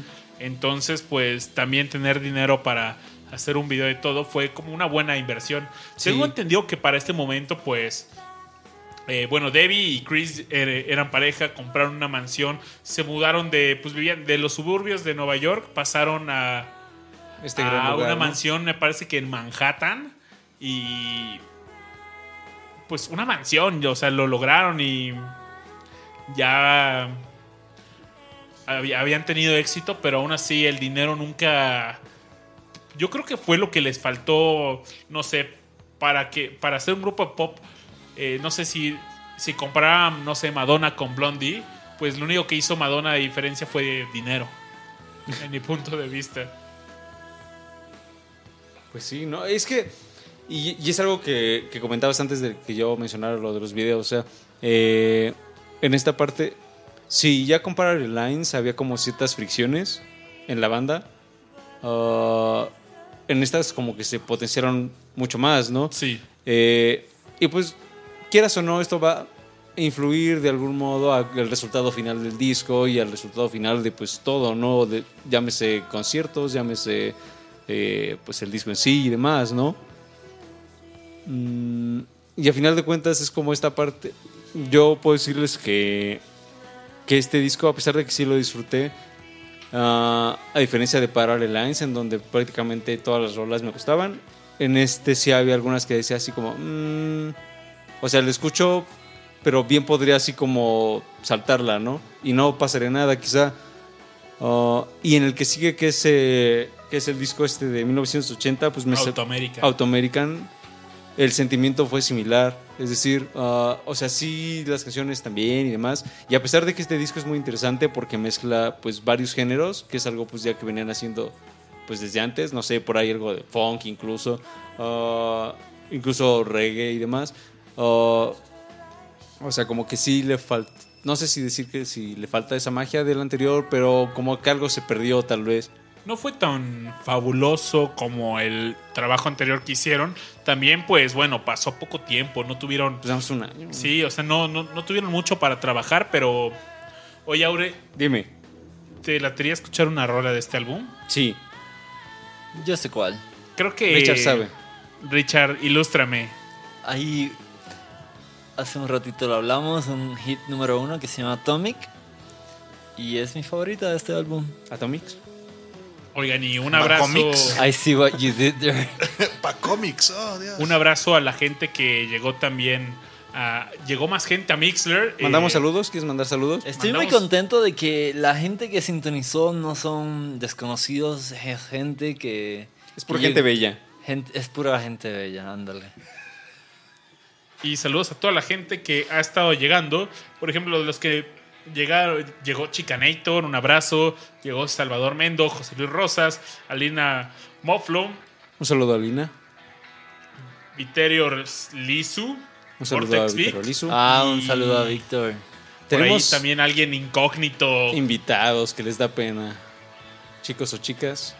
Del club de. Peggy. Oigan, en, este- en una reedición de este álbum venía un cover de, de David Bowie, de Heroes. Lo estamos escuchando de fondo.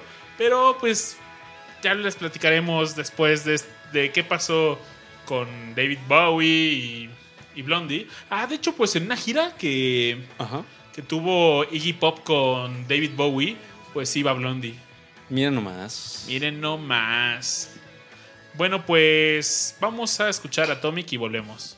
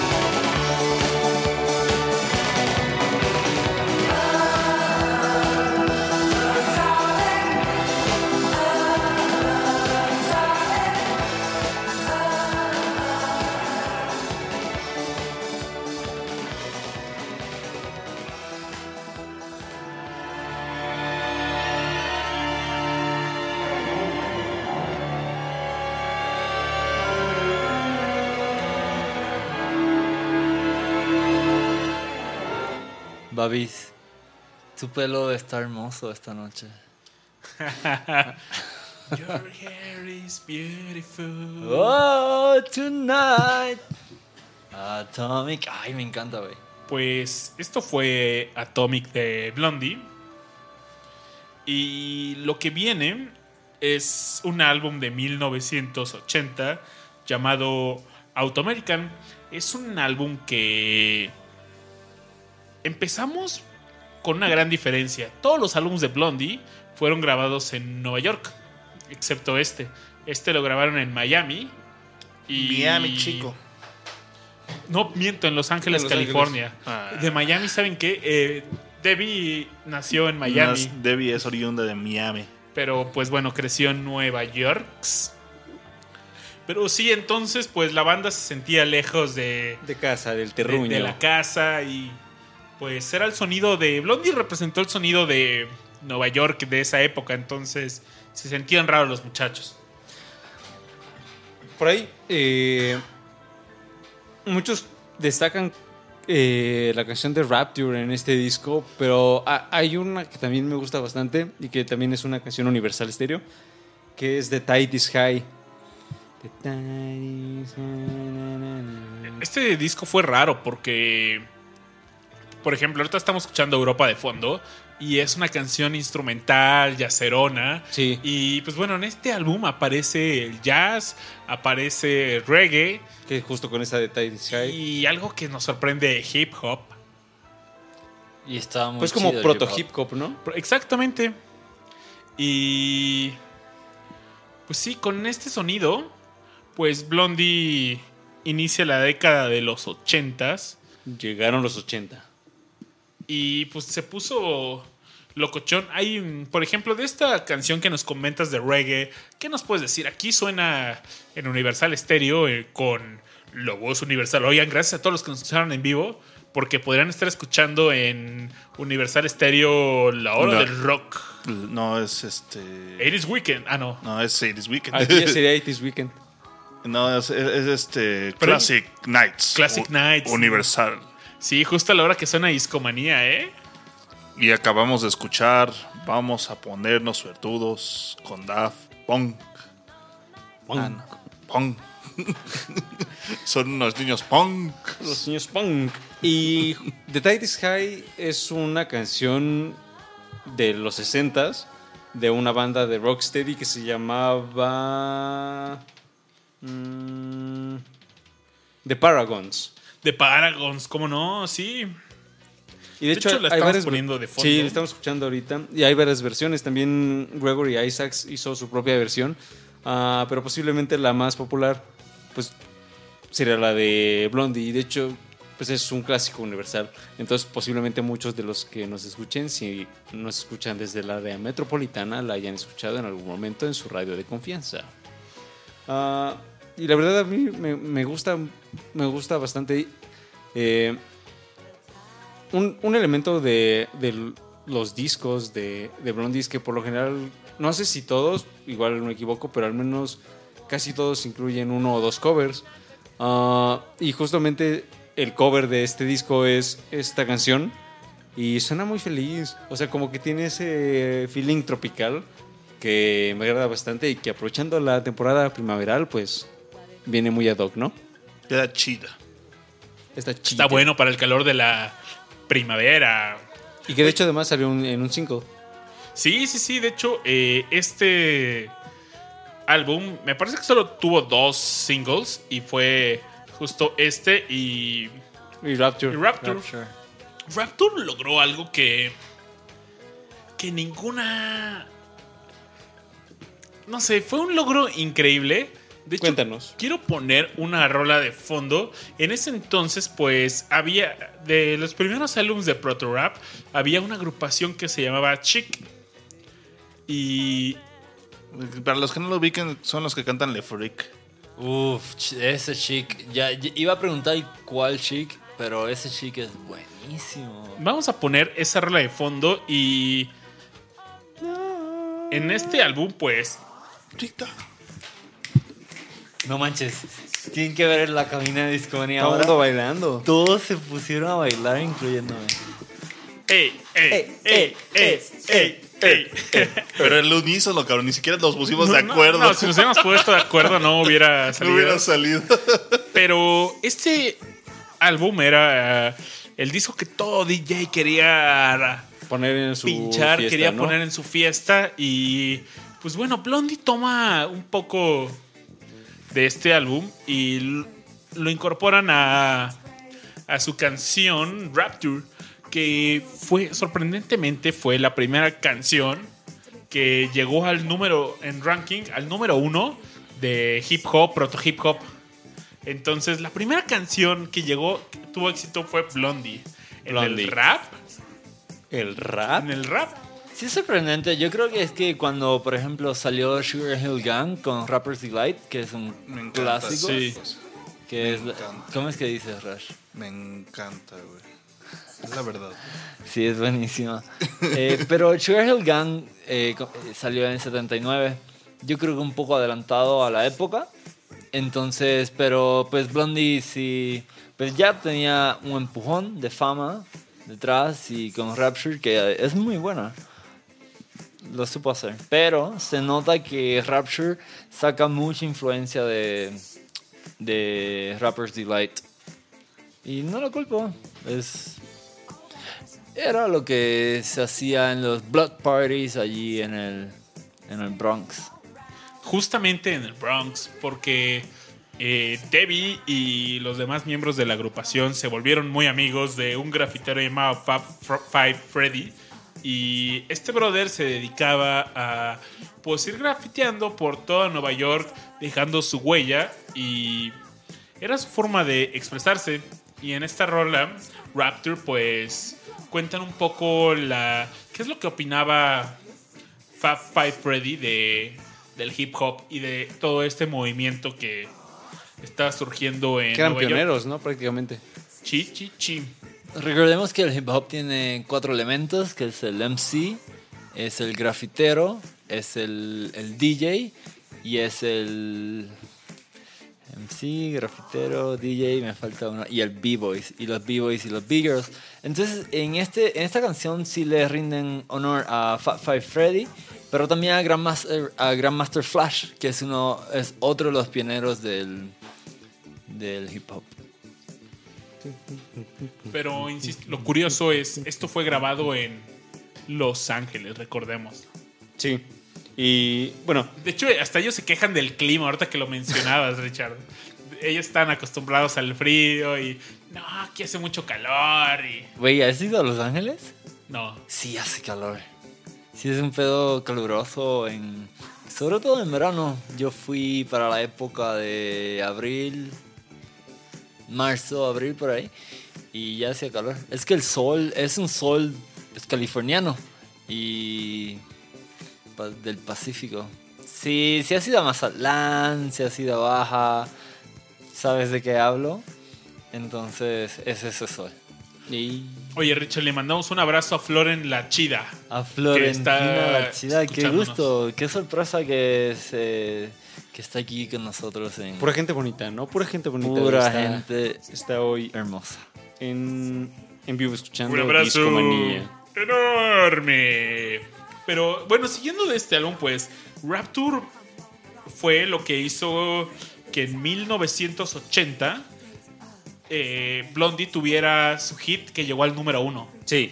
Entonces, si no fuera por esta aportación, pues no hubiera, solo Michael Jackson lo hubiera logrado. Tres décadas seguidos con un número uno. Qué loco. Pero, o sea, pensemos, tres décadas está muy loco, ¿no? Es llegarle a la gente de tres décadas, pues. No sé, pues simplemente pensemos en. En esta década, ¿qué se escucha? ¿Qué se escuchaba en la primera década de los 2000 y qué se escuchaba en los 90 son. No, es- sí es muy diferente. Sí. ¿Y, lo que, ¿Y qué pasó con Blondie? Porque de ahí ya se puso medio fea la cosa, ¿no? Luego saca un álbum que se llama. Creo que es The eh, Hunter. The Hunter, ¿no? Que la portada para empezar es bien rara. Sale Blondie con una onda muy. hair. Con un peinado horrible. Sí. No entiendo esa portada, la En- trataron de entrarle al glam rock. Acá como de Pero lleno, qué, ¿no? A la qué imagen. raro. Ahí yo si hubiera gritado sell out. O sea, De hecho, estamos escuchando de fondo. Este álbum solo tuvo dos singles: Island of Lost Souls y War Child. Estamos escuchando este primer single que mencioné y algo que cabe mencionar, como le decíamos, eh, Chris Stein tenía una enfermedad muy fea y en la portada salen los miembros de Blondie y vemos a Chris a la derecha de Blondie y ya está chupado, está flaco y se nota que está enfermo. Aparte de los problemas pesados que tenía con drogas, cocaína, heroína, pues combínalo con su enfermedad. ay, combo breaker, ¿no? Co- co- co- co- Combo Breaker. Y también en esta etapa eh, a las ventas de sus conciertos no le estaba yendo tan bien. Los vendían, pero muy Pero lentamente. y Ajá. pues venían después de, no sé, de haber girado, hecho giras mundiales, pues ya era, pues, lo pensaban dos veces para, pues, hacer giras en otros países y, pues, se iban a lo seguro, iban a Reino Unido, a Australia y también tuvieron un poco de éxito en algunos países eh, de Asia, pero Japón sobre todo, pero y ya, eh, no no, no, no le jugaban mucho. Y pues bueno, este álbum fue. Pues, Su la verdad. par. Aquí sí le fue mal. Por ejemplo, All Music le puso 1.5 estrellas. Rolling Stones le puso 3. Y. Y pues sí, no. Fue el declive total, ¿no? En este momento, pues empiezan a haber también peleas con los demás integrantes y. Había problemas de varo. Mucho, bar- mucho problema de barro. Ya la audiencia de que- conciertos había bajado, había disminu- disminuido mucho. Sí, de hecho, pues de, eh, esto fue ocasionó mucha tensión en el grupo y pues se separaron. Pa- para esta época, bueno, después de este álbum, eh, Debbie Harris tuvo que vender una casa que ya Su man- tenía. la mansión que mencionamos. Ándale, ah, exactamente. Ah, la mansión. Porque no había varo. Sí, vendieron la mansión y pues después de que Blondie se desagrupara, pues Debbie se quedó cuidando a Chris durante con su enfermedad, pues durante un par de años más.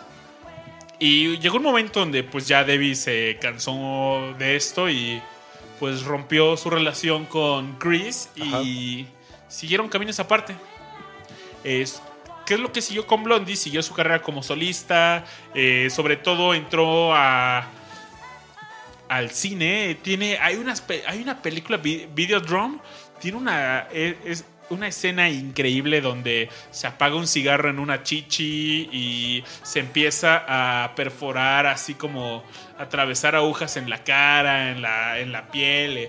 Está muy loca, vean esa película. Recomendación del tío Babas. Pero pues sí, aquí se acabó Blondie y no volvieron a estar juntos en un buen rato. ¿Les late si escuchamos una rola? Vamos a escuchar Rapture, que como les decíamos, eh, gracias a esta rola, pues tuvieron su hit de la década de los 80 empezándolo. Sí. Y sobre todo, pues chequen los elementos que mencionaba Richard de, del hip hop. ¿Alguna otra sugerencia antes de entrar a esta rola? Entren con, con mucho sol, Soul, no sol. Con mucho sol. Con Luis Miguel. Suave.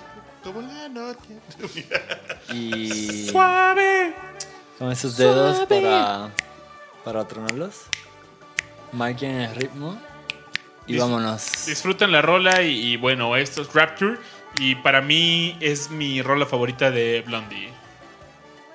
Fuertes palabras. Gran- Ay, ay, ay. Fuertes declaraciones. Vámonos y volvemos a Discomanía.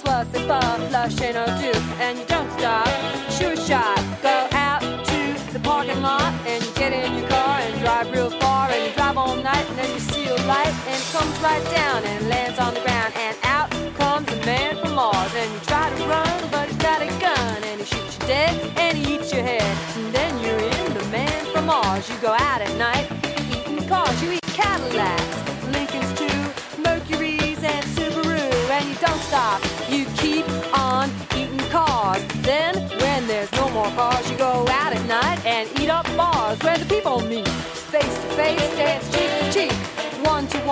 man to man, dance toe to toe. Don't move too slow, cause the man from Mars is with cars. He's eating bars, yeah, wall to wall,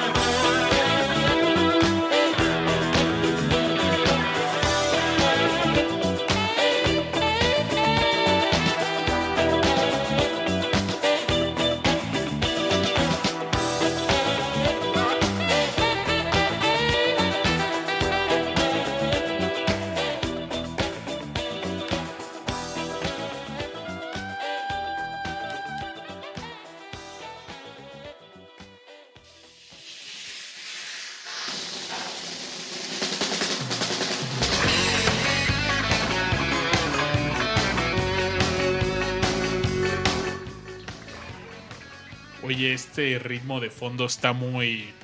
Muy Como locochón. muy ska, muy. no, Ándale.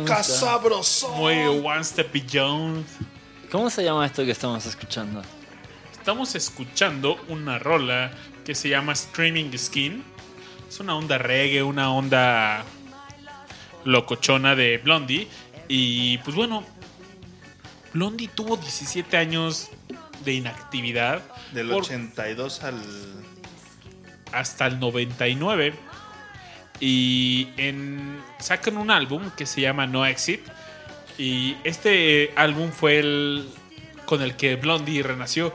Tuvo mucho éxito nuevamente en Reino Unido. En Estados Unidos un éxito Moderado, relativo- ¿no? moderado, pero sí en Reino Unido pues la banda le encantó y sobre todo hay una canción que se llama María que seguramente han escuchado. Chavos Pues, crecieron con ella. esta rola fue la que trajo a Blondie de nuevo al escenario y gracias a esta canción pues cumplió tres décadas con un hit en número uno. Sí. Muy cerca de cerrar eh, la década de los noventas porque estaban a nada de, entrar los, el dos, el- la década de los 2000 primera década y pues la verdad es que esta rola a todos nosotros nos tocó. Universal Stereo. En- No, Oye. bueno, en aquella época ni siquiera fue Universidad Estéreo. La pasaban oye, sí, en ¿no? Alpha Radio. Es lo que iba a decir, ¿no? 91.3. Porque no era como rola universal, ¿no? No, no, Pero yo no, sí no. la recuerdo en Universal, sí. ¿Sí? o sea, sí, definitivamente está en, Universal. Pero sí la recuerdo más en analfabeta o, Ok. En analfabeto 91.3. o qué más en órbita. En órbita, cabrón. Sí, sí, sí. Rock 101. Ah, no, No. esa no. Pero bueno, no. Pues llegó Blondie y. Pues volvieron. eh, se juntaron alguno de ellos. ¿Saben excepto quién? Jimmy. El buen Jimmy, pues. No miento, Jimmy sí estuvo un rato. un rato, pero se- Pero en el 2006 se. ya dijo. Pues Jimmy no se había recuperado de su problema con las drogas y. Pues Pues. dos décadas después no se había recuperado. Che, Jimmy. Ay. Y uno defendiéndolo. No, Ve- ¿sabes 20 qué? año en el viaje. Mágico, místico y misterioso. ¿Sabes quién? O sea, estuvo un ratín, pero luego ya no. Este. Pedro Infante. El sí, Pedro Infante. Infante no estuvo, o al menos creo que no llegó al disco de No Exit. Pero bueno, en este álbum, pues hemos escuchado María y la verdad es mi otra rola favorita de Blondie y es increíble, ¿eh? Siempre digo increíble. ¿Se Increíble. han dado cuenta? Es increíble. Que Increíble. digas increíble. Increíble. pero- Ey, pues, es una rola increíble. Increíble. Eh, pero es increíble que siempre diga increíble. Increíble. ¿Qué opinan de María y este comeback de Blondie? Me encanta. A mí es también. buena. Es que además, algo interesante que sucedió con Blondie, digamos, como figura o como legado, o como esta banda que en el, el resto de los noventas, pues, seguía desintegrada, era que bandas que a nosotros nos tocaron como ver florecer en los 2000 como por ejemplo Garbage o No Doubt, sí veían a Blondie como esta suerte de inspiración o como Sí, es el de, no mames, güey, yo te, yo te idolatré de niño. De hecho, pues en el 2006 Blondie, bueno, inducen a Blondie al Rock and Roll Hall of Fame y pues, nada más nada menos quien la presen- quien presentó esta agrupación fue Shirley Manson de Garbage, Shirley Mamita, mamita literal que quiero mamil. quienes ahorita están de gira y pues bueno, 14 de de agosto, Ciudad de México, hay concierto de esta agrupación y pues sí está muy loco, ¿no? Y que pues presentes a alguien que tuvo que, que le dio pues sentido a tu música está interesante, ¿no? Ujú. Está locochón. Después de esto, pues hubo más álbums. Eh, sacaron eh, uno de The Curse of Blondie en el 2003. No fue un álbum tan chido, la verdad es que había solo un single que se llama Good Boys. Y pues sí, la recepción fue como... Fueron, algunos dijeron, ah, fu- fue un muy buen álbum y otros decían que era pues el segundo declive de la banda. Porque de verdad agarraron mucho Ímpetu con María. con María. En el 2011, bueno, en el 2006 pasó esto. Pasó algo cotorro en la ceremonia del Rock and Roll Hall of Fame. ¿Qué pasó? Porque llegaron algunos miembros de. que salieron, que participaron en algún momento en Blondie, pero salieron. Y pues le preguntaron a Debbie, oye, ¿y nos vas a dejar tocar eh, en este momento? Todos ellos están invitados. Y digo, no, ya tenemos esto preparado. Es que, ¿sabes? También estuvo medio culero porque cuando fue este proceso como de esta Debbie, o como le diría Babis, esta Blondie, esta Blondie y Stein empezaron eh, desde el 96 como a empezar a buscar a los demás, ¿no? Para decir, ah, pues vamos a reunirnos y demás. Eh, Chrissy Stein para esto, pues, fue la pareja de Blondie durante muchos años. Y pues bueno, en este momento ya, pues, Chrissy Stein tenía su nueva pareja, inclusive tiene, me parece, una niña. Y Ajá. Pues eso causó un poco de fricciones, ¿no? Imagínate a, a su pareja, pues decir, ah, pues, hay muchas de las canciones que tocan que fueron inspiradas en su historia de amor y las están tocando, ¿no? Entonces era como un poco duro para ellos, pero... Sí, donde, donde hay fuego, cenizas queda. chi- o algo así dicen. Pero no, o sea, a lo que iba es que, por ejemplo, este Nigel Harrison y del mismo infante que estábamos mencionando, pues cuando to- fue todo este proceso, pues pusieron una demanda para que no se, o sea, como que no usaran el nombre de Blondie o este, en esta nueva agrupación. Entonces, se me hace medio culero que cuando ya va a ser así como... Ah, por cierto, los vamos a La ingresar al- premiación, ¿no? la Ajá. presentación eh, de, del Salón de la Fama, ahí sí digan, ay, ¿qué pasó? Vamos a tocar todos juntos. Hermano del alma. Oye, ¿de hombre. casualidad estos integrantes intentaron a- demandar a Blondie? Porque sé que hubo integrantes que... Es lo que acabo de decir ahora. Ah, ándale. Esos vatos, eso está culero. Es que sí, o sea, más bien lo, lo- o sea, su demanda era de que para evitar que se reunieran. Ajá. Era O sea, justo con el eso. mismo nombre. Ajá. pues. Me recuerda lo que le pasó a Pink Floyd con Ray Waters. Así es. Pero bueno, Silencio incómodo de... mm. maldita Y- sea. Pues sí, eh, siguieron sacando álbums y... También sabes que sacaron mucho, muchos discos de colecciones.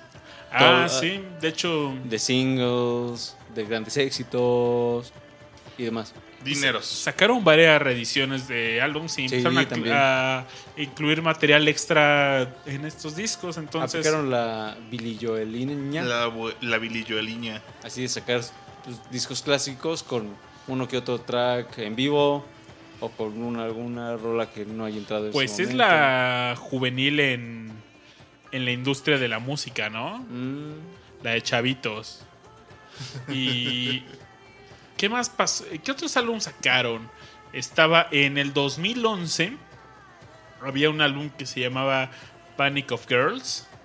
Y este álbum, la verdad, a mí me gustó. Se me hizo. eh, fue como que intentó tomar un. Blondie se intentó sumar al pop de, de esta década. Y tiene un sonido. Un sonido, pues, electrónico y. inclu- inclusive hay una. Hay canciones con versos en español. Wipe off my sweat y Mírame. Está cotorrón. Pero pues es, la portada se me hace interesante. Es ahí. No sé, se me hace difícil de. De escribir. Hay como muchas cosas en la imagen. Es como un- una persona, una mujer con un vestido, pero no se alcanza a distinguir la cara. Atrás hay como una ola gigante o no sé qué sea. Eh, está padre. Eh, es, un disco que vale la pena. Tal vez lo. De, mucho mejor que The Course of Blondie. En el 2014 hay otro álbum que se llama Blondie Forever. Este salió en conjunto. eh, originalmente este solo salió en descarga digital y ya después lo sacaron en otros formatos. Los singles de este álbum era Rose by Any Name, Sugar on the Side y I Want You to Drag eh, Around. Pues tuvo buenas críticas, pero no fue no sé, no fue un éxito comercial realmente. Y pues bueno, hace una semana Blondie saca un álbum que se llama Pollinator y está de gira con él. La- de este álbum hay una canción que se llama Doom or Destiny. Realmente creo que es la mejor rola de este álbum. Trae un sonido, pues no sé, como Plastic Letters, una onda así. Y lo demás, pues pero no se me hace tampoco un álbum tan locochón, pero pues vale la pena escucharlo. Y Además, eh, creo que es entendible. Sí, es, imagínate, o sea, neta, ¿cuántos años? Se- 71 años, Debbie. Está increíble sacar un álbum a esa edad. Sí. Oh, sí. 71 años y pues bueno. Estuviste en el número uno durante tres décadas. Eres escuela, ¿no? Ándale. No, definitivamente. Oigan, ¿les latería escuchar alguna rola? ¿Por qué no escuchamos María? Que fue como el ave fénix de, para Blondie. Y volvemos con conclusiones. Volvemos con conclusiones y nos despedimos. Órale. Vamos a escuchar esta rolita. Y volvemos.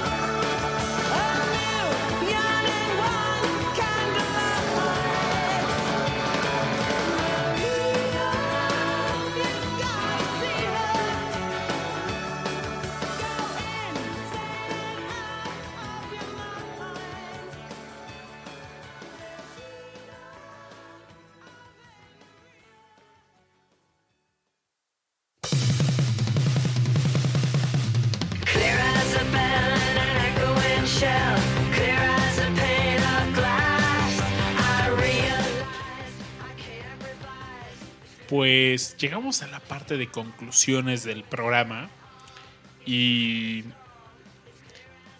aquí es cuando el equipo de investigaciones especiales de Discomanía, encabezado por Aureliano Carvajal, Hola. nos da su opinión sobre la trayectoria de esta agrupación y Aure, ¿qué nos tienes que decir? A mí me, a mí me, me gusta bastante Blondie. Te digo, eh, tuve la oportunidad de, conocer esta banda por eh, cuestiones familiares, por mi padre, que me, eh, me presentó pues un poco... Creo que en la, en la casa no había, bueno, no hay eh, como tal un disco como de álbum, pero sí hay uno de singles, entonces que tiene así como pues, muchos éxitos y demás, eh, que además pues tuve la oportunidad de escuchar posteriormente en radio y demás, ¿no? Entonces como que sí eh, tuve la oportunidad de crecer escuchando ese sonido y me agradó bastante porque es es pop, pero es un pop muy bien logrado y creo que hay un ah,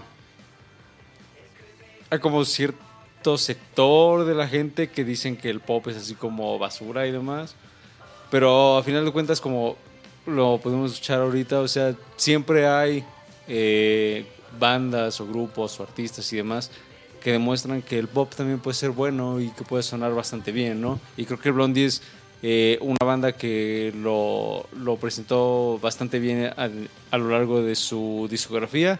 Mm, yo me quedo con Parallel Lines, se me hace un disco que de hecho cuando estuve escuchando eh, lo dejé en loop varias veces, entonces que disfruté bastante bien, siento que es un disco que fluye de manera estupenda y demás, y que mezcla justo estos elementos de, de pop, de new wave, de eh, punk y demás de otros géneros, ¿no?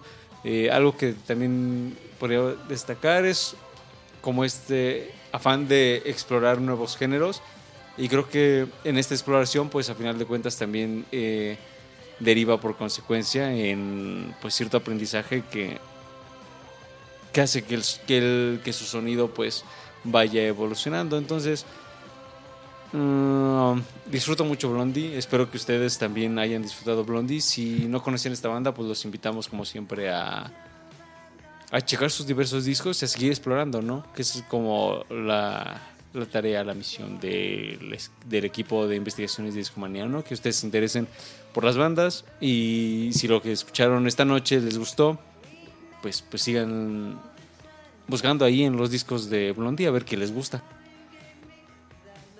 Richard.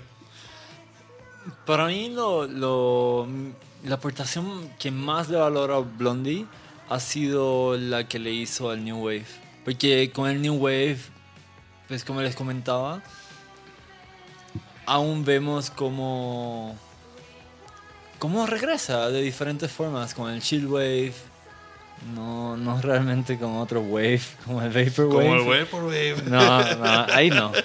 Pero. Pero sí, o sea. Blondie le entró a los verdaderos inicios del New Wave. eh, con mucha experimentación, con mucha exploración. Con un, un gran synth de, de Destry. Y. Y grandes rolas. Grandes rolas variadas. en dif- con diferentes estilos que, pues sí, que abarcaron mucho campo y lograron muchos éxitos. Sí. Así que gracias Blondie, qué chido por tu felicidades por tu reciente álbum. Gracias por, por lo que nos has dejado. Gracias por todo y perdón por tan poco. Ándale. Rash. Fíjate que yo, yo de Blondie conocía nada más los éxitos. Y este. La verdad es que es algo que me. Me sacó mucho de onda. Por ejemplo, hay varias canciones. Por ejemplo, esta de Rapture, yo no la había escuchado hasta que empezamos a hablar del- de hacer este programa. Y dije, wey, what the fuck. Este. Sí está bastante, bastante padre todo lo que ha hecho Blondie, todas las cosas que ha contribuido y a todo lo que le experimentó, ¿no? Que es algo que, que me, me gusta mucho porque me identifico también con Billy Joel, por ejemplo, ¿no? Que hablábamos de él en su episodio. Él tenía esta multifacitesidad, no, no sé cómo decirlo. O sea, es- son multifacéticos, ¿no? Sí. Tanto Blondie como Billy Joel concuerdan en eso. Y es algo que me llama mucho la atención de las bandas. Aprendí mucho hoy porque la verdad es que no, no había yo pues me he metido a, a escuchar Blondie en, más que lo, lo comercial, ¿no? Y me llevo un muy buen sabor de boca. Sin, sin duda es, un, es una banda que voy a escuchar más. Y pues de hecho los voy a ir a ver en vivo, entonces me, me va a gustar mucho eso, ¿no? Está, está muy, muy padre, me llevo un muy buen sabor de boca y pues espero que ustedes también se lo hayan llevado, ¿no? Sí. Babis. Pues sin duda lo interesante es la forma en que evolucionó este sonido. Empezando en los 70s, en la escena del punk, New Wave, eh, eh, van migrando hacia un sonido de pop y no se conforman con ese sonido del pop, sino eh, lo fusionan con disco, más adelante con reggae, llega el hip hop, e inclusive en algún álbum de, de esta década de Blondie, pues incorporan ritmos latinos. Hay una, hay una canción que colaboran con un grupo colombiano que se llama El Sistema Solar Ah, y tiene una onda bien latinona. Me suena una onda así como tipo bomba estéreo Uf. y está locochón, entonces pues sigue cambiando Blondie y la pregunta es, ¿habrá más?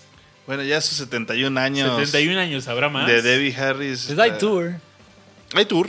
Hay tour. Eso y- es un gran más. Que, que eso está pesado, porque pues, si también Debbie tiene 71, yo no sé cuántos tiene su ex amor pareja Stein. Stein. Yo creo que a estar en las Por ahí, mismas, ¿no? ¿eh? Sí, Sí. Y pues bueno, recomendación, eh, escuchen el último álbum, Pollinator, cuéntenos qué tal Que si les gustó. les gustó o no. cuéntenos. También si van a ir al concierto de Blondie, pues escríbanos y estaría... Díganos cómo les fue. Ajá, A ver ir si nos ir vemos en ahí banda, también, ¿no? ¿no? Ajá, general. Si algunos de ustedes van general, pues ahí le caemos en bola y Cotorreamos. cotorreamos eh, como Discomanía Unidos. Buena onda. buenos amigos. Y pues bueno, creo que esto es todo. Hay una canción que no mencionamos intencionalmente. Intencionalmente. No viene en ningún álbum. Intencionalmente. Porque Es un single. Es un single. y Aparte venía al soundtrack de una película, American Gigolo. Y esta, eh, estamos hablando de Call Me. Que salió en el 80. En el 80 exactamente. Junto con este otro álbum. El autoamerican. No, el. Sí. Sí, el Automerican Sí, sí. tienes razón, sí. Y pues bueno, esto fue Discomanía, nuestro especial a Blondie y sus balas de plata. Eh, recuerden seguirnos en nuestras redes sociales. Estamos en Facebook como Discomanía Podcast. Podcast. Estamos en Twitter. Twitter, como arroba Discomanía-FM. Discomanía FM. Estamos en Spotify con una elegante selección de playlist. Que ahí, ¿cómo nos pueden seguir, mi querido Babis? Discomanía Podcast todo junto. Todo junto, estamos en Spotify. eh, como ya les mencionamos al principio del show, tenemos el sitio regresó discomanía.fm. ¿Estoy en lo Correcto, correcto? así Sí. es. Eh, y espero más artículos eh, de, de episodios pasados y alguna que otra sorpresa. Mm, Aure, ¿cómo te podemos encontrar en Twitter? Sí, eh, me pueden seguir a mí como arroba Aure Carvajal con V. Mm, a ti, Richard. Como arroba espárragos. Rash. Pues arroba Rash Pro sin guion bajo, chavos. Sin guion, por favor. Por favor, odio ese cabrón. Lo odio y lo odiaré toda la vida. Pavis. Yo soy arroba babasbot y esto fue Discomanía. Si se quedan, vamos a esta última rola, Call Me con Blondie. Y hay un material bonus para los valientes que se queden un poquito más después de esta rola. Pum. Pum, material sorpresa que nadie sabe. A los que nos escuchan por iTunes, por SoundCloud, será. En SoundCloud también va a estar el material sorpresa, entonces tranquilos. Muy bien, pero Pero síganos los- también en SoundCloud. a los que Ah, descargan sí. el podcast, será un saludo hasta la próxima semana, hasta el próximo episodio. Gracias. Recuerden sintonizar Discomanía en vivo a través de mixler.com diagonal discomanía todos los jueves a las 10 de la noche. Y este fue un programa más de Discomanía Rush y, Y nadie lo pudo evitar. Carajo, mano. Muy bien.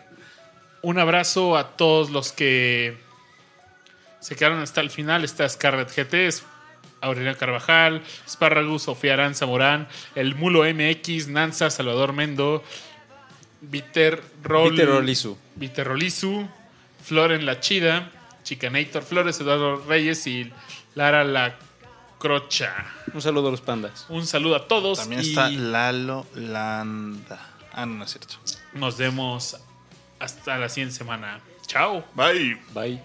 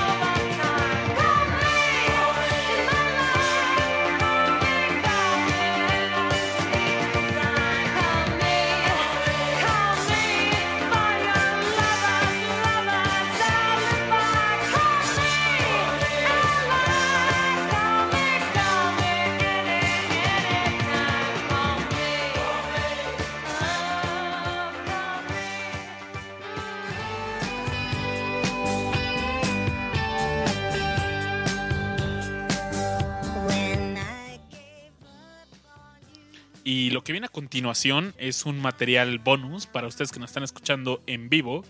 Es un es una versión que hice de Call Me en 8 bits, jugando un, un experimento que hice con sintetizadores. Eh, la voy a re- repostear en el SoundCloud de Discomanía, pero ese lo pueden encontrar en mi SoundCloud me pueden encontrar ahí como Babasbot y esta es mi versión de 8 bits de Call Me. Espero que la disfruten y ahora sí, chao. Y como dice Aure, es la hora de la variedad. Vámonos. Vámonos.